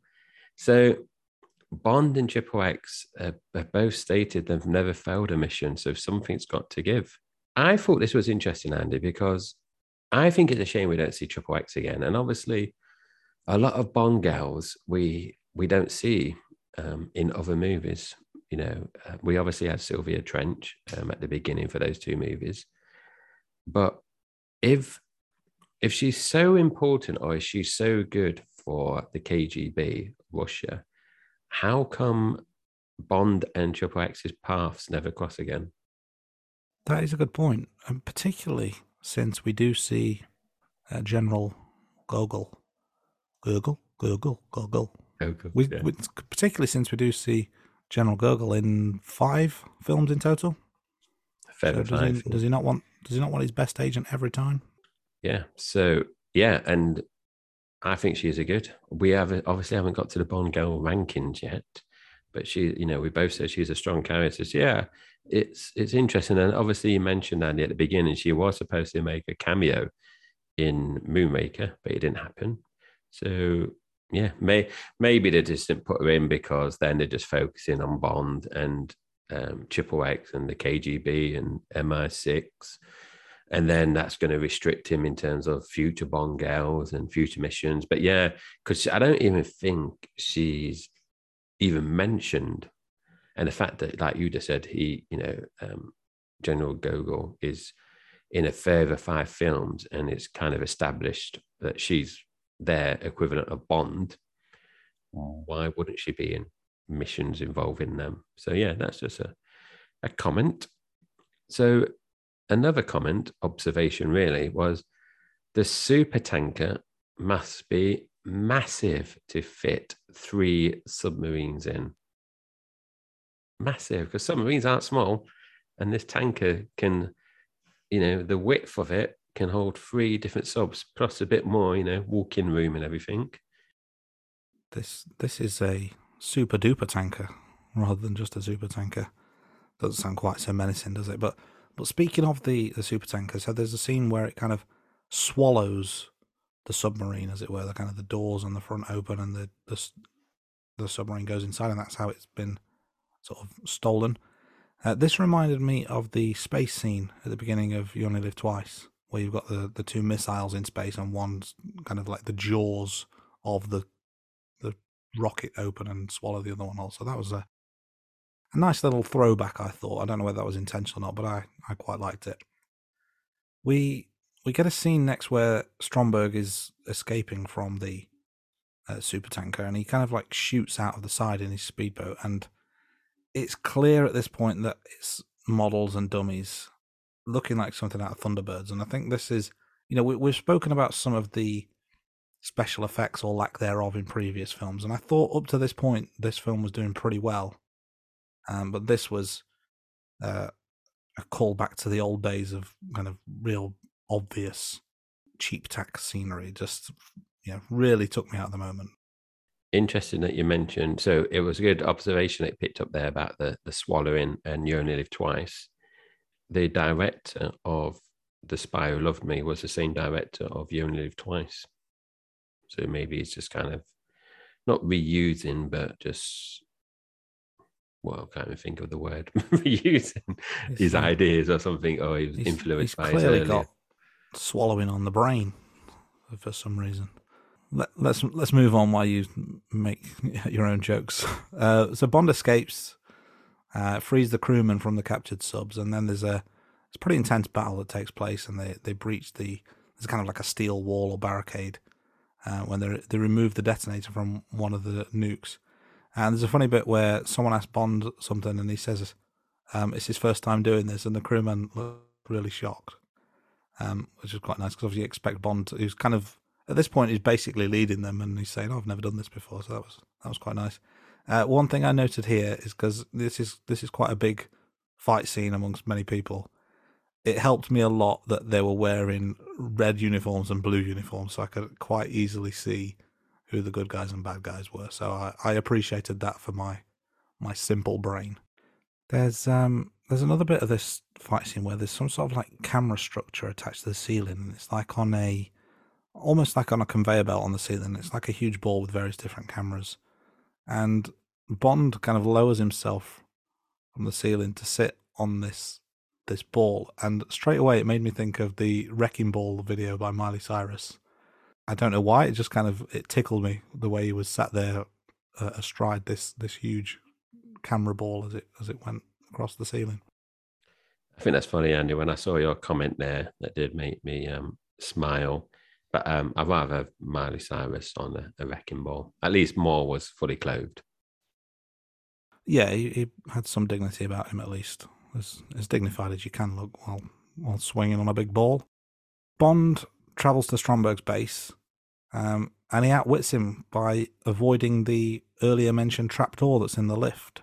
And then he's sat at the other end of, of this long dining table, and there's there's like a huge gun that goes underneath the table from where Stromberg is sitting, and Bond clearly knows that, and he he fires a, his gun through the other end, shoots Stromberg, but in total shoots him four times. And uh, I thought that was a, a bit ruthless on his part. Like, did he need to shoot him that many times when the job was clearly already done? So that was a, a little note there. One one thing I noted as well was when Stromberg greeted 007, um, his exact words were, Good evening, Mr. Bond. I've been expecting you. So uh, a little bit of a gimmick infringement of Blofeld there. Um, and I wonder if that was done intentionally because of the legal situation with Blofeld not being allowed to appear as a character in these Bond films. And I wonder whether that was just a little little sideways jab at that legal uh, position that they were in. Yeah, and that's a, a good observation again. So the last bit really that we see in terms of um, Stromberg's base is a funny little scene. So we see Bond using, well, Bond is being chased by Jaws, and Bond he maneuvers himself, doesn't he, to the controller unit, and he, he can see that is a magnet above Jaws, and he's just kind of like shielding that, so Jaws, Jaws can't see that he's controlling um, the magnet. So again, I think this is funny, but it's very ruthless because he picks Jaws up by the magnet, lifts him up, and then he drops him into the shark hole. But as we see, Jaws kills a shark with his bare hands and his metal teeth. So Bond, you know, at this point assumes that Jaws is dead because he's dropped him in the shark. No one's going to survive, you know, being in a shark pool, are they? But as you know, as the audience, we see that Jaws does kill the shark with his bare hands and metal teeth. Yeah, that was that was a good scene. I like that. Um, and you've described that very, very well and articulately. My note was Jaws versus Jaws.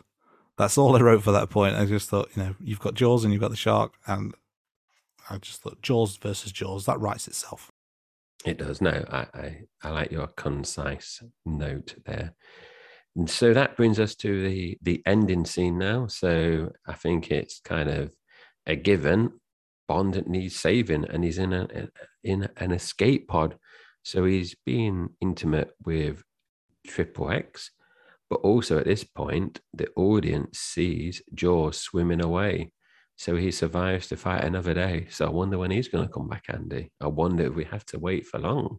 Yeah, so we see a funny, funny ending where we've got the heads of the UK and Russian Secret Service, and we see Bond, as I just mentioned, Bond and Triple are being intimate in the skate pod, and then we see the the heads of the government and UK Secret Service and the Russian Secret Service looking through the the portholes, and then Bond makes a little pun, um, which is a, another brilliant pun for Bond, and he just says, "Just keeping the British end up, sir." and then it, it cuts. And then that is the end of the movie. So what have we got now? What is our next regular feature? Yeah, so let's let's start with uh, a bit of a callback on some of the one-liners and quotes that we heard throughout the movie. So, first one is between James Bond and the aforementioned log cabin girl. Poor actress doesn't even get a proper name, just log cabin girl. Um, and she says, "James, I need you." Which Bond replies, "So does England." And that's one that we le- led into the the ski scene. Yep. So we now, well, next one we pulled out is M and Moneypenny. So M says, Moneypenny, where's 007? Then Moneypenny says, he's on a mission, sir, in Austria. Then M says, wow, tell him to pull out immediately. So that bit is just before the bit that you've just said, isn't it, Andy? Yeah, transition straight into the scene of the two in bed. So Yeah. that's uh, that's a nice little double entendre there by by M. So let's move on to another one. Bond and Q. Um, this is, I believe, where Q is delivering the Lotus Esprit. Um, and Q says, "Right now, pay attention, 007. I want you to take great care of this equipment. There are one or two rather special accessories." To which Bond replies, "Q, have I ever let you down?" And then he he drives away as Q says to himself, frequently. So the last one from me and the last quote for this episode is between Bond and Triple X. So Triple X says, What happened to Kalba? And Bond says, He was cut off permanently. So just a small one there.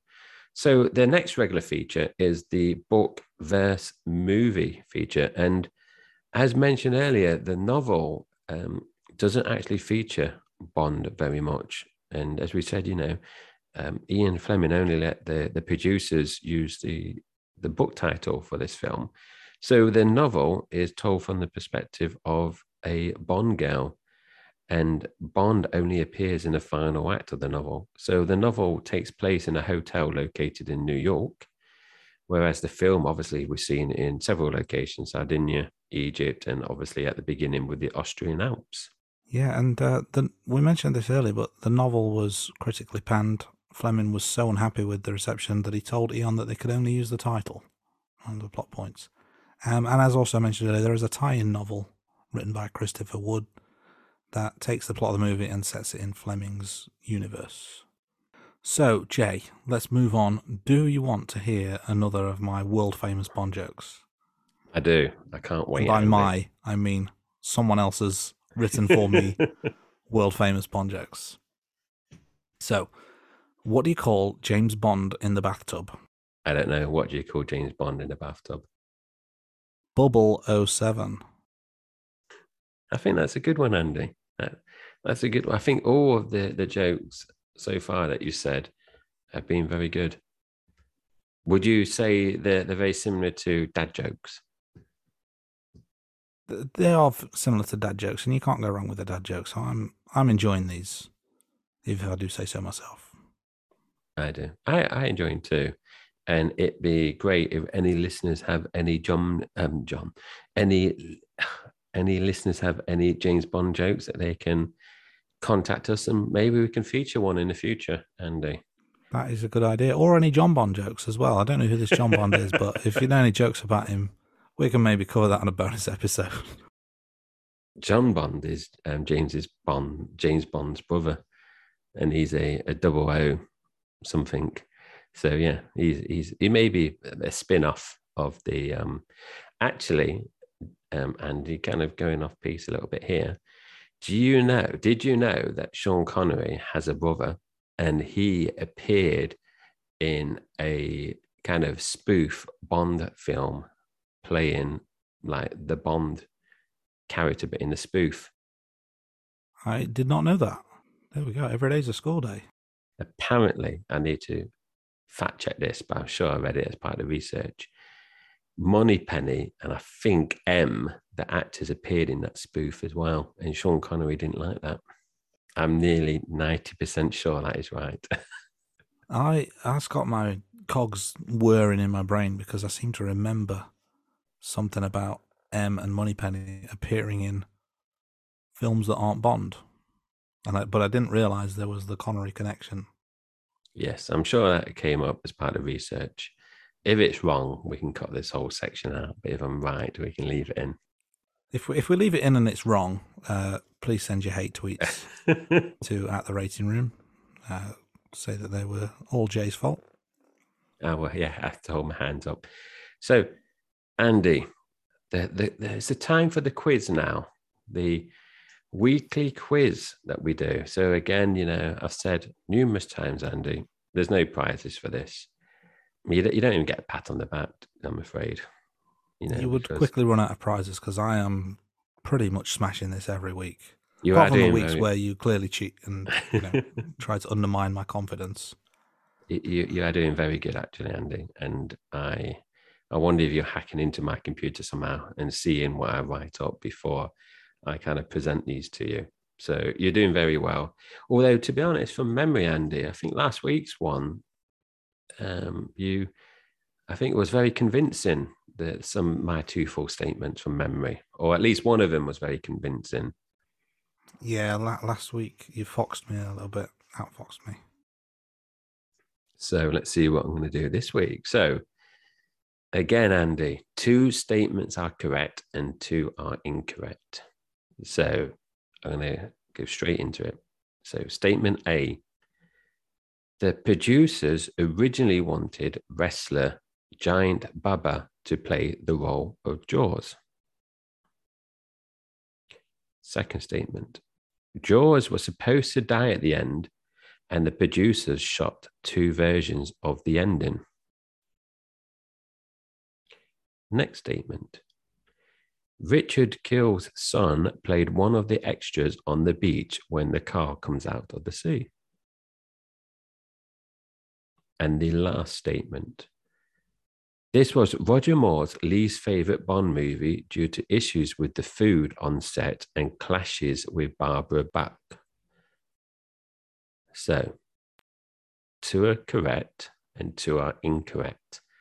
Okay, so I am going to dismiss the final statement straight away because I seem to recall an interview where he said this was his favourite Bond film. I mean, hindsight being twenty twenty, maybe at the time he felt differently, but I'm sure I've read somewhere that he said this was his favourite outing as Bond. So I'm going to say that one is incorrect. Okay, do you want me to tell Um, you or do you want to present the next one? let's present my next one.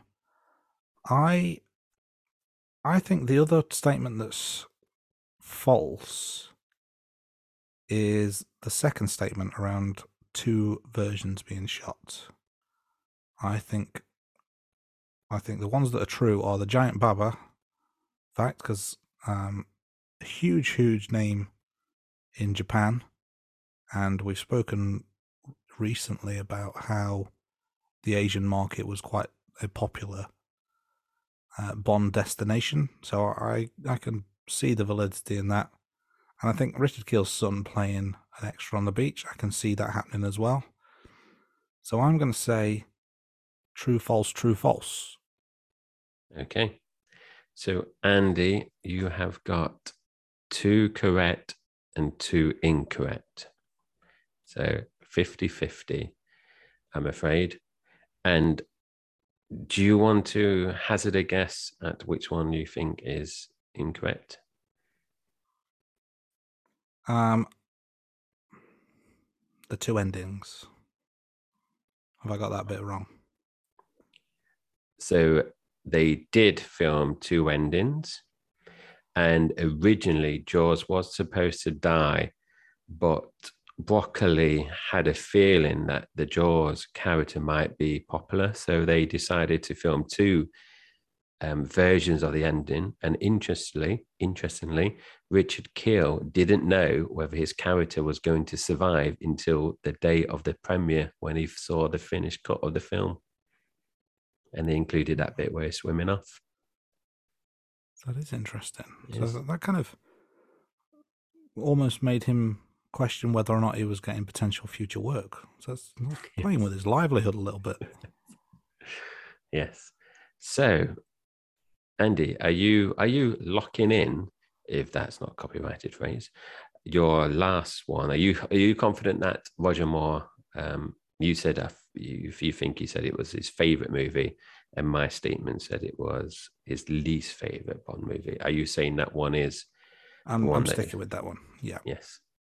Okay. Yeah. So yes, that's correct. So the the the other one that's false, then you know you you obviously guess this is the producers originally wanted wrestler Giant Baba to play the role of Jaws, so that is false. So Andy, obviously, I know you have an interest in wrestling. So basically, I googled famous wrestlers from the 1970s for tall wrestlers to think who would play the role Jaws, and I went through numerous different wrestlers and I found him and he looked really big and quite scary. And it's interesting that you picked out straight away that he was famous in Japan because as part of my research, I didn't know who he was, but it did list about um, him being, um, I can't remember which wrestling federation it was or, you know, organization, but it, it said about Japan. So yeah, well done there, Andy. Your depth of knowledge for wrestling is very good. You see what you've done there is you've you've outwitted me without realizing that you've outwitted me. You've you've become too powerful for your own good. That's what you've done. I think if you'd have gone with Andre the Giant, which would have been an obvious giant wrestler from the seventies, I would have called you out on that straight away because I probably know a little bit more about him than I do Giant Baba. But the use of Giant Baba, that's it's genius. I must applaud you for that. Well done. So two things, Andy. Andre the Giant was on the list of people, but I knew I knew of him, and I thought yes, it'd probably be too obvious. And that master genius, would you kind of say that has a bit of Blofeld about me there? You know how I kind of outwitted you there, or am I Uh, more Emilio Largo, one of the weaker Bond villains? it, there is there is a family trait shining through in recent episodes. Andy. Um, I dread to think where this is going to end up in in you know a few weeks' time. Full on stroking the cat whilst you're doing the podcast. Andy, I just saw my other note actually. So, um, the giant baba. So I did write this down, but I like to kind of with my full statements or the, the statements that are correct. I also on my notes I include a bit of blurb. So the giant baba, he was the first Asian wrestler to w- win the NWA World Heavyweight title when he defeated Jack Brisco in 1974. He also won a title again in 1979 and 1980. So I did all that research just to throw in a full statement. That is how dedicated I am to this pod. That is that is fantastic. So you've, you've researched the lineage of the NWA World Heavyweight Championship, which goes back to 1905, just to dig out those three dates in history to add to your devious plot of trying to make me sound foolish on a podcast. Um, this is this is as evil as evil can be. This is this is worse than Blofeld. Like, this, this is diabolical. I'm the new supervillain. I could be cast in, you know, where you thrown your hat in to be cast in a, a future Bond, and I said I wasn't interested in in acting. Maybe this is coming out. Maybe I'm just naturally have those skill sets. So if um, the producers want to cast me in a future Bond film, then fair enough. You. Your lack of interest in acting is, in fact, an act. Yes. It's like Bond Inception. So that is the quiz done. So, Andy, to be honest, I have lost count which ones you have got right and wrong. So I was thinking about putting a nice little log down to kind of monitor where we are, but then I thought I'm going to have to listen to each of the episodes again just to remember which ones because I made no notes of which ones you got right, and I, my I've not memory's made like copious notes. I think I'm on a bit of a downward trajectory at the minute. I think I'm very much 50 50 at best lately. Yes. Yeah, I, I think I'd have to agree. Um, so, Andy, that's the quiz done. And now we're going to move to the, the part of the pod that I really enjoy. And this is the the rankings and the ratings. So, obviously, we are the Rating Room podcast. And I'm going to run through the run times, the kill count, and the martinis. And then I'll pass over to you, Andy. So, Run times, you obviously mentioned at the beginning, two hours, five minutes. So it is the joint third longest with the man with the golden gun. So on Her Majesty's Secret Service, even though George Lazenby only had one film for Bond, he still holds the the number one for the longest Bond film. So you know he does get a bit of well pound per minute. He must be up there in terms of his screen time. So we've got kill count next, and as I said at the beginning, thirty one kills was the the highest Bond kill count movie so far. And obviously, you know, the last film we said, Man with a Golden Gun, he only had one. So out of the three movies so far, Roger Moore has 40 confirmed Bond kills. And that is an average of 13.3 kills per movie. So that is moving him slightly ahead now of Sean Connery, that has an average of 12 kills per movie out of his six. And obviously, George Lazenby had only one movie with five kills. So, onto the martini watch. Obviously, Andy mentioned he does have a martini and is, well, he's not being a gentleman here, but Triple X is being courteous here because she orders the martini for Bond um, at the bar where they they are kind kind of show showing not showing off, but they're they're showing that they they've got that depth of knowledge of each other where they're you know talking about various bits and they order each other's drinks, and then what happens is obviously in that bit. Bond then offers her a drink, doesn't he? He finishes his drink, um, and then he says, "You want another drink?" And then he goes off. But then he he kind of goes and finds a body, doesn't he, in a phone booth? So on the camera, I think it's one martini, but yes, he, he definitely drinks the martini. Yeah, absolutely. And it's, like you said, it's the point where they order each other's drinks, so it's a it's a it's a technicality that we get that one in, but it still counts. Um, so as mentioned earlier, when Bond introduces himself as Bond James Bond, how long does it take him? Uh, 35 minutes 15 seconds. So out of the 10 Bond films we've watched so far, the introduction happens in seven, and this is by far the longest amount of time it takes. So, you know, top of the list in terms of those seven, but we're at seven out of ten now for the introductions. There's no wearing of the hat, there's no hat throwing. We're now on four in a row uh, of hatless Bond films. So we're, we're definitely on a streak here. And again, no Felix Leiter in the Spy Who Loved Me. So we've got a couple of films without his appearance. We'll have to see if and when he appears again. Yes, and Andy, we've we've introduced. I'll let you do this one, Andy. But we've we've we started to record the box office, Andy. Yeah, so I know you know you're all about the money as we talked about. So, um, from a budget perspective, this this is the most expensive Bond movie at fourteen million dollars, but also uh, the most successful of the 10 so far at 185.4, um, moving ahead of Live and Let Die. So interesting that two of the three uh, more films that we've seen so far are the, the two most successful. Um, with The Man with the Golden Gun quite a way down the list, actually, in number seven. So a little bit inconsistent, but very good box office return for The Spy Who Loved Me. And maybe this is, as we alluded to earlier, because of the, the break in play. The three year gap between movie releases, people were clearly desperate to see more Bond, and that shows in the box office. So it'll be interesting to see if and how that pattern continues as we go along. Um, but just um, I'll do a shall I do a quick rundown of the top ten since this is the first time we've discussed it. So we've got Spy Who Loved Me at number one, followed by Live and Let Die, Thunderball at number three, Goldfinger at number four, uh, Diamonds Are Forever at five. You Only Live Twice at six. Now, all six of those took a hundred million plus in the box office. Then we're, we're, so we're below the hundred million barrier with the Man with the Golden Gun in seventh, On Her Majesty's Secret Service in eighth, From Russia with Love nine, and Doctor No ten.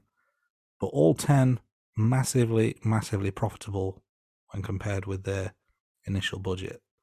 Yeah, and the one that really jumps out, Andy, is Goldfinger three million budget and then 120, just under 125 million return is massive. One thing I suppose we could do is I need to check the source actually to see if these have been adjusted for inflation. Because comparing to i'm just thinking obviously the modern films they're going to be heavily skewed if it isn't uh, adjusted for inflation. I don't think they are adjusted for inflation if i'm honest. So maybe we can add a another column in a table to adjust it for inflation. Otherwise i think yeah when we move to modern day films it's probably going to get a bit skewed isn't it just just a thought that just occurred to me actually That's that's a good point because you know if a if a film takes twenty six quid and we adjust it and it's twenty billion, I don't know what the, the figures are. Someone will figure it out online, I'm sure. Um, but yeah, that's that's a good point. We should definitely do that. Sounds like homework for someone. yes and we can use google and convert that so one of my favorite sections is the bond girls andy and i am struggling a bit with the rankings now because we are on to 39 bond girls now so andy i'm going to list my four first um, because I know sometimes I kind of mix it up. Sometimes I say one of mine and you say one of yours, but I'm going to list my four. So I'm going to start from bottom. Okay.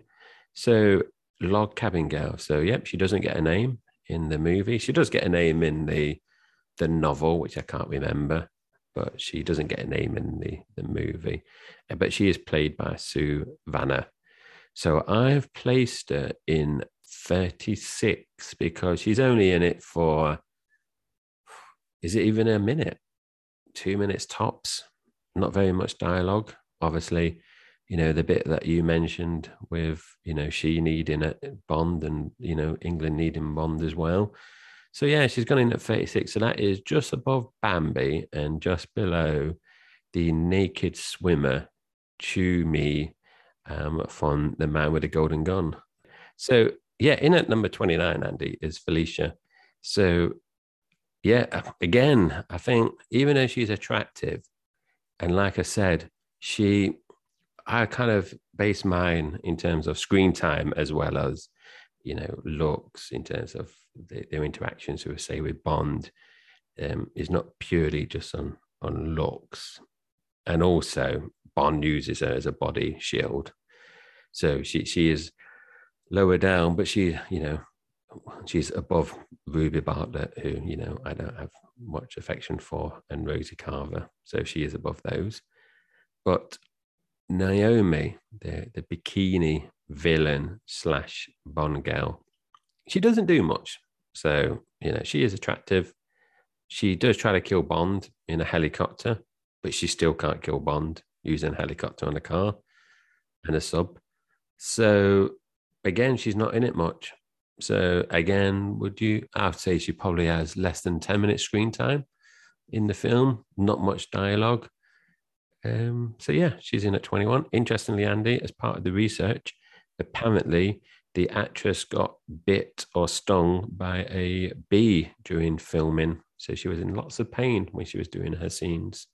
So the big one for this week's episode in terms of Bond Girl Triple X goes in at number four. So very strong Bond girl. You know, you well, obviously Bond girls. Um, she is a Bond girl, but she is the Russian version of James Bond. So you've got to give her credit there. She's in a lot of the movie as well. She has lots of dialogue. She can hold her own.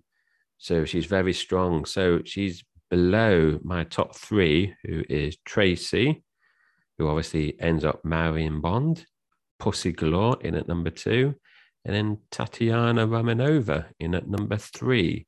And she's just above Honey Rider from Doctor No. So, Andy, looking on that, actually, I didn't really kind of make this kind of um, link. A lot of my top Bond girls appear from the earlier Bond films. Very interesting. Clearly, um, you're a, more a fan of the older women, probably based on on your age. I think what was interesting going through your list versus my list is that the four Bond girls from this one, we've ordered in the same. Sorry, we've we've ranked in the same order in terms of one to four. Some slight differences in terms of the overall ranking, but I think we're more aligned this week than we have been for a while. So if I start at the bottom of my list uh, with Log Cabin Girl, I've gone slightly higher. She's number thirty for me, not not as low as thirty six, uh, just above Ruby Bartlett. But yeah, you're right. She's uh, she's a quick in and out for James Bond, isn't she? In terms of the amount of time she appears on screen. Um, slightly above her Felicia in at 25 for me, so just above Tilly Masterson. Now, I must say that when we're talking about Bond girls and how it is difficult to rank them now because obviously there's so many, Tilly Masterson is a bit of a bar for me in terms of where I almost a starting point for some of the the lesser used or, or lesser seen Bond girls. So I the first question I ask is how do they compare to Tilly Masterson? Because she's probably one of the more memorable ones that I don't like particularly. So um, I mean she's kind of bottom third, but she's she's a bit of a benchmark for the for the minor placings, I would say. So that's just a bit of inside baseball into my um, area of thinking. But uh, Felicia, very attractive, like you said would make a great secretary for someone like us. I mean, can you imagine if we had a secretary like her? That would be that would be great. Um, Naomi, uh, like you, I've got her at twenty one. Solid mid table effort. Um, nothing more to really add other than what you said earlier. And then Triple X Anya Amasova uh, goes in at my number three uh, for very much the same reasons you talked about. Very strong Bond girl, but also, you know, the Bond equivalent. So for anyone out there who's thinking, should there be a female James Bond? Your answer is go back to 1977 when there already was one. Um, very, very strong. So um, our top four are the same girls, but not the same order. So I've got Tatiana still as my number one, followed by Pussy Galore, followed by Triple X, followed by Tracy. So it's quite interesting that we have similar tastes at certain elements of the race. So at the top end of the, the table, we we have the same the same girls, but then it does get quite different. But this week we were we were pretty aligned in our thinking. Moving on now, are we aligned in our thinking here? So the theme song. So you mentioned earlier this is the first theme song which is not the same title as the the film title. Uh, Nobody Does It Better by Carly Simon. And our thinking here, just looking at it, is quite different. So I've got it as number three. I thought it was a really strong effort. I really like this song. Um, one of the better ones of the series. I was umming and ahhing between this and Goldfinger, to be honest, for the number two slot. But Goldfinger just wins out. It's More of a classic, but I think this is a solid, solid effort. So straight in at number three for me. How about yourself? I I think it's very good, very good song. But at the moment, no one is managing to dislodge Shirley Bassey from one and two in my rankings. So I've got Carly Simon, Nobody Does It Better in at number seven. So that is just below On Her Majesty's Secret Service by John Barry, and then just above the James Bond theme song from Doctor No by Monty Norman slash John Barry. So it's a song I do like, but it's not my favorite. There's not many Bond songs that I, I dislike, Andy, apart from some of the later ones on in the franchise. So, you know, obviously you, you pull together the Spotify playlist for this, and there's only a few songs that I, every time it comes on, I have to skip. Um, Nobody Does It Better is not one of those songs. So it is a good song, but it's yeah, it, it it's not in my top five. So yes, we we got a bit of variation there, like you pointed out. You you've log, ranked it in at number three, and I've ranked it in at number seven. So moving on, opening credits. So obviously, I mentioned at the beginning this is you know the one with Roger Moore in the opening credits we both think it's the only one so far that there is a Bond actor in the opening credits. We've got the usual naked model silhouettes. We've got the gymnast on performing on the gun silhouettes. So it is a, a, strong opening for me. So last week, I think I mentioned, you know, Man with a Golden Gun was in at number seven. Things were getting a bit samey. So it was a number seven out of nine. So, you know, near the bottom. But this, I thought this was a marked improvement. And I think it's probably the best opening so far of the Roger Moore um, part of the franchise. So I'll pull it in at number four, Andy. What about you? Yeah, you're right. It's a marked improvement from last time out. Um, I've gone at number five, so similar thinking. Obviously, we were we were massively different on our thinking of Live and Let Die, which for me is is the best opening sequence so far. Um, I thought the Man with the Golden Gun was quite lazy, and I got that in at the bottom. So we've we've got extremes already in the Moore um, part of the series. This one's kind of slap bang in the middle. It's some it's somewhat samey, familiar. There is you know there is a, a pattern now. You know there's a certain expectation, but I, I did like the touch of Moore himself appearing in the credits. I thought that was nice, and um, the gymnastics part was a little bit different from what we've seen before, as opposed to just dare I say generic sexy dancing that we've seen in quite a few of the uh, of the sequences so far. So the, the use of gymnastics I thought was quite a nice touch. So yeah, solid effort, number five. So next thing is villains. So we have four villains uh, to go through here. I'll I'll order mine again. Well, I'll go bottom to top, and I've got uh, quite a variety here in terms of where I've placed them in. So we're up to twenty six villains in total now, or uh, you know, 26 instances of villains. Um, I'm going to start right at the bottom with Naomi in at 26. And I think going back to your earlier point that she doesn't really do anything, I completely agree with that. She she is completely ineffectual, and you know it's arguable whether she's actually a villain or not. She just happens to be on the villain side. The only thing she really does is an attempted kill in a helicopter, which she fails at. Um, so completely ineffectual bottom of the list for me. And Sandor goes in at 25 because he's not much better either. He, he's introduced as a henchman. He goes to fight Bond. Bond kills him.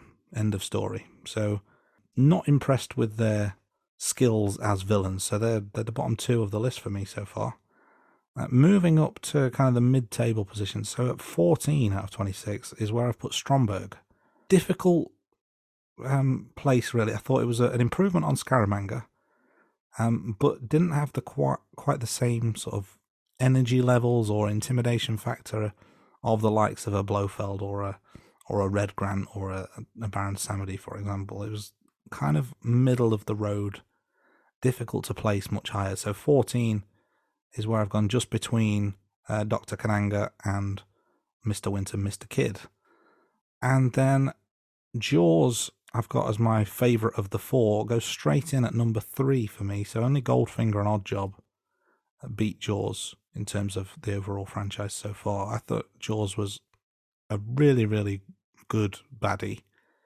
Um, obviously one of the more famous and iconic villains of the series. But I think there was there was a lot of layers to him. So obviously there's the there's the immense size, there's the weapon of the the jaws, uh, the metal teeth that he's wearing, the jaws but also he's quite nimble for such a big guy. Super strength as well, seemingly impervious to pain. There's a there's a lot of elements there that that make him uh, quite a difficult villain to uh, to defeat. Um, what are your thoughts on the on the villains of The Spy Who Loved Me? Yeah, and looking at those, so I'm going to start top. I'm going to go backwards to yours. So I just want to point out, Andy, your top two villains that you picked out are from the same film. So that's interesting, I think. Goldfinger and Oddjob. So Jaws, you've obviously ranked him at number three. I've ranked him at number four. So only one difference there. So Jaws is the highest ranked villain from The Spy Who Loved Me. So he is below Goldfinger number one, Blofeld from A Majesty's Secret Service, and Blofeld from You Only Live Twice. So it's a strong opening.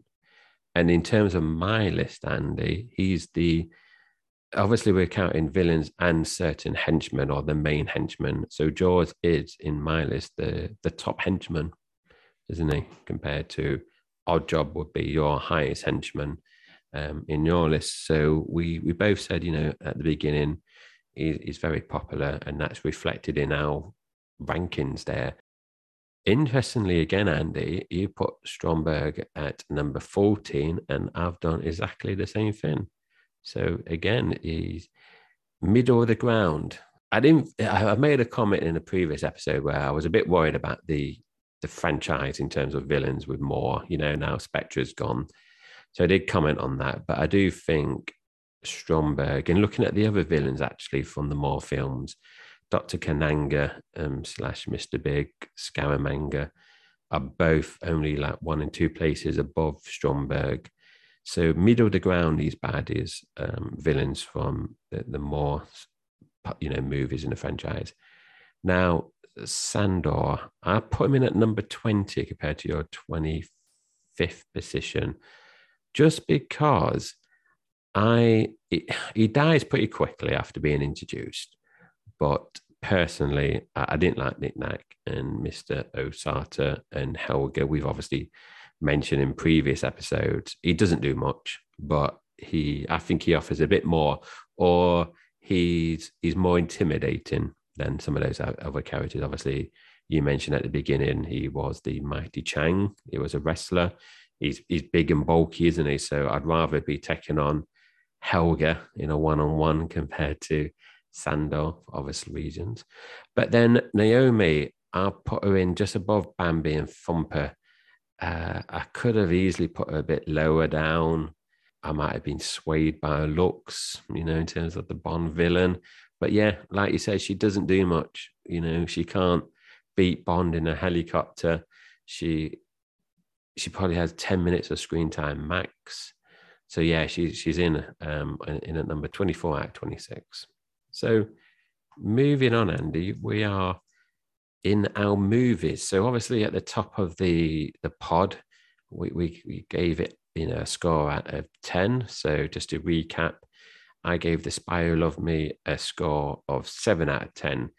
So that is the same as Thunderball and Doctor No, which I gave 7 out of 10. But as we said, you know, in previous episodes, we are giving, you know, uh, an explicit rank um, in terms of the ordering. So there's going to be no joint. So even though it's joint with the other ones in terms of seven out of 10. I am ranking it in fourth position. So it is the highest out of the seven out of 10s. And it's only behind Goldfinger on Her Majesty's Secret Service and From Russia with Love. Yeah, so that's fourth. So just above halfway, Andy. And a big improvement on Man with a Golden Gun um, which I, you know, obviously gave last week's episode five out of ten. Whereabouts did will you remind me what you said in terms of Spy Who Loved Me? Yeah, so I also went with um, seven out of ten, and uh, like you, we're not having joint positions, so I've got three in at seven out of ten. So I've got From Russia with Love and On Her Majesty's Secret Service as also seven out of ten.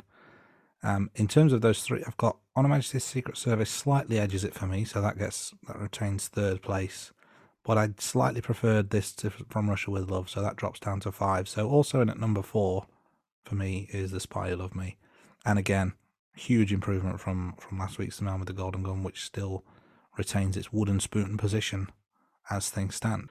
So let's look at the movies in a slightly different way now and rank them by actor. So let's apply those ratings to how it looks for Roger Moore overall. So this is my second favorite Roger Moore film behind Live and Let Die, which I gave 8 out of 10. But for you, slightly different story.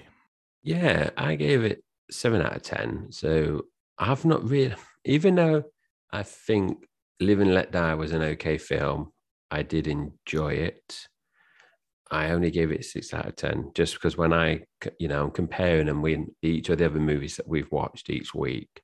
So, you know, looking at them, I, I might hit six out of ten yeah, so Spy Who Loved Me in at number, you know, seven out of 10. So number one in terms of Roger Moore, Live and Let Die remains what was number two, and A Man with a Golden Gun in number three. So, Andy, interestingly, just to go back um, one bit, I noted that The Spy Who Loved Me and which is Display Short from Russia with Love, and The Spy Who Loved, Loved Me is one place below from Russia with Love on my list, whereas yours it's one above Russia with Love.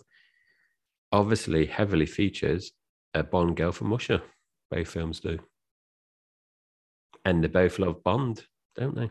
Because as we mentioned in um, episode two from Russia with Love, we made a comment that Tatiana says that she loves Bond quite not early, but quite early in their their relationship. And now we see the spy who loved me, which is also a Russian Bond girl. And as things stand, Tatiana is my number one Bond girl. That's that's obviously swayed my thinking somewhat. Yes. So finishing off the rankings, we're going to include this, but I think there's there's little movement, and I know I, I think we said this last episode.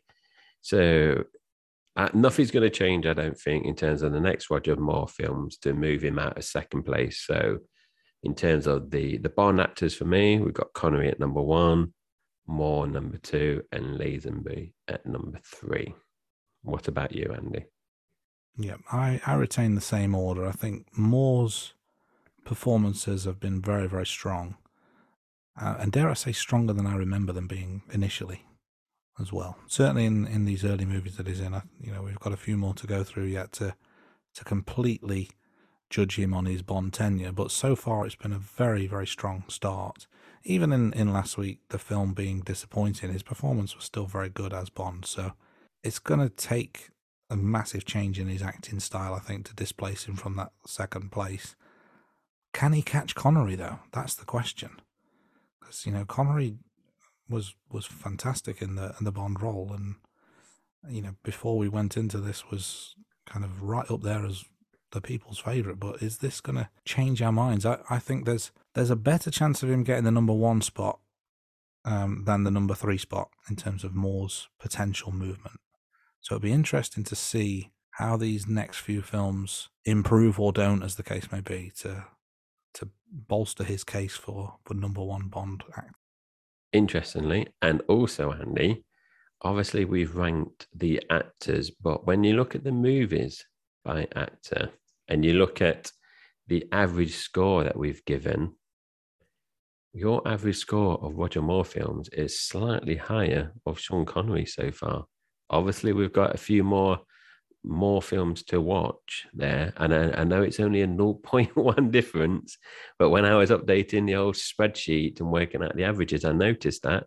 I thought, you know, on paper, it, it's very close, but obviously, in terms of the rankings, we're, we're both quite clear that Connery is number one still so far. That is something we need to keep a very close eye on to see if we are consistent with that. Um, but I guess we'll find out if there's any movement after next week. Now, as we mentioned earlier, what was going to be happening was uh, for your eyes only. But snatched from its jaws, see what I did there, um, is the film Moonraker, which is the 11th film in the series, and that's what we're moving on to next week.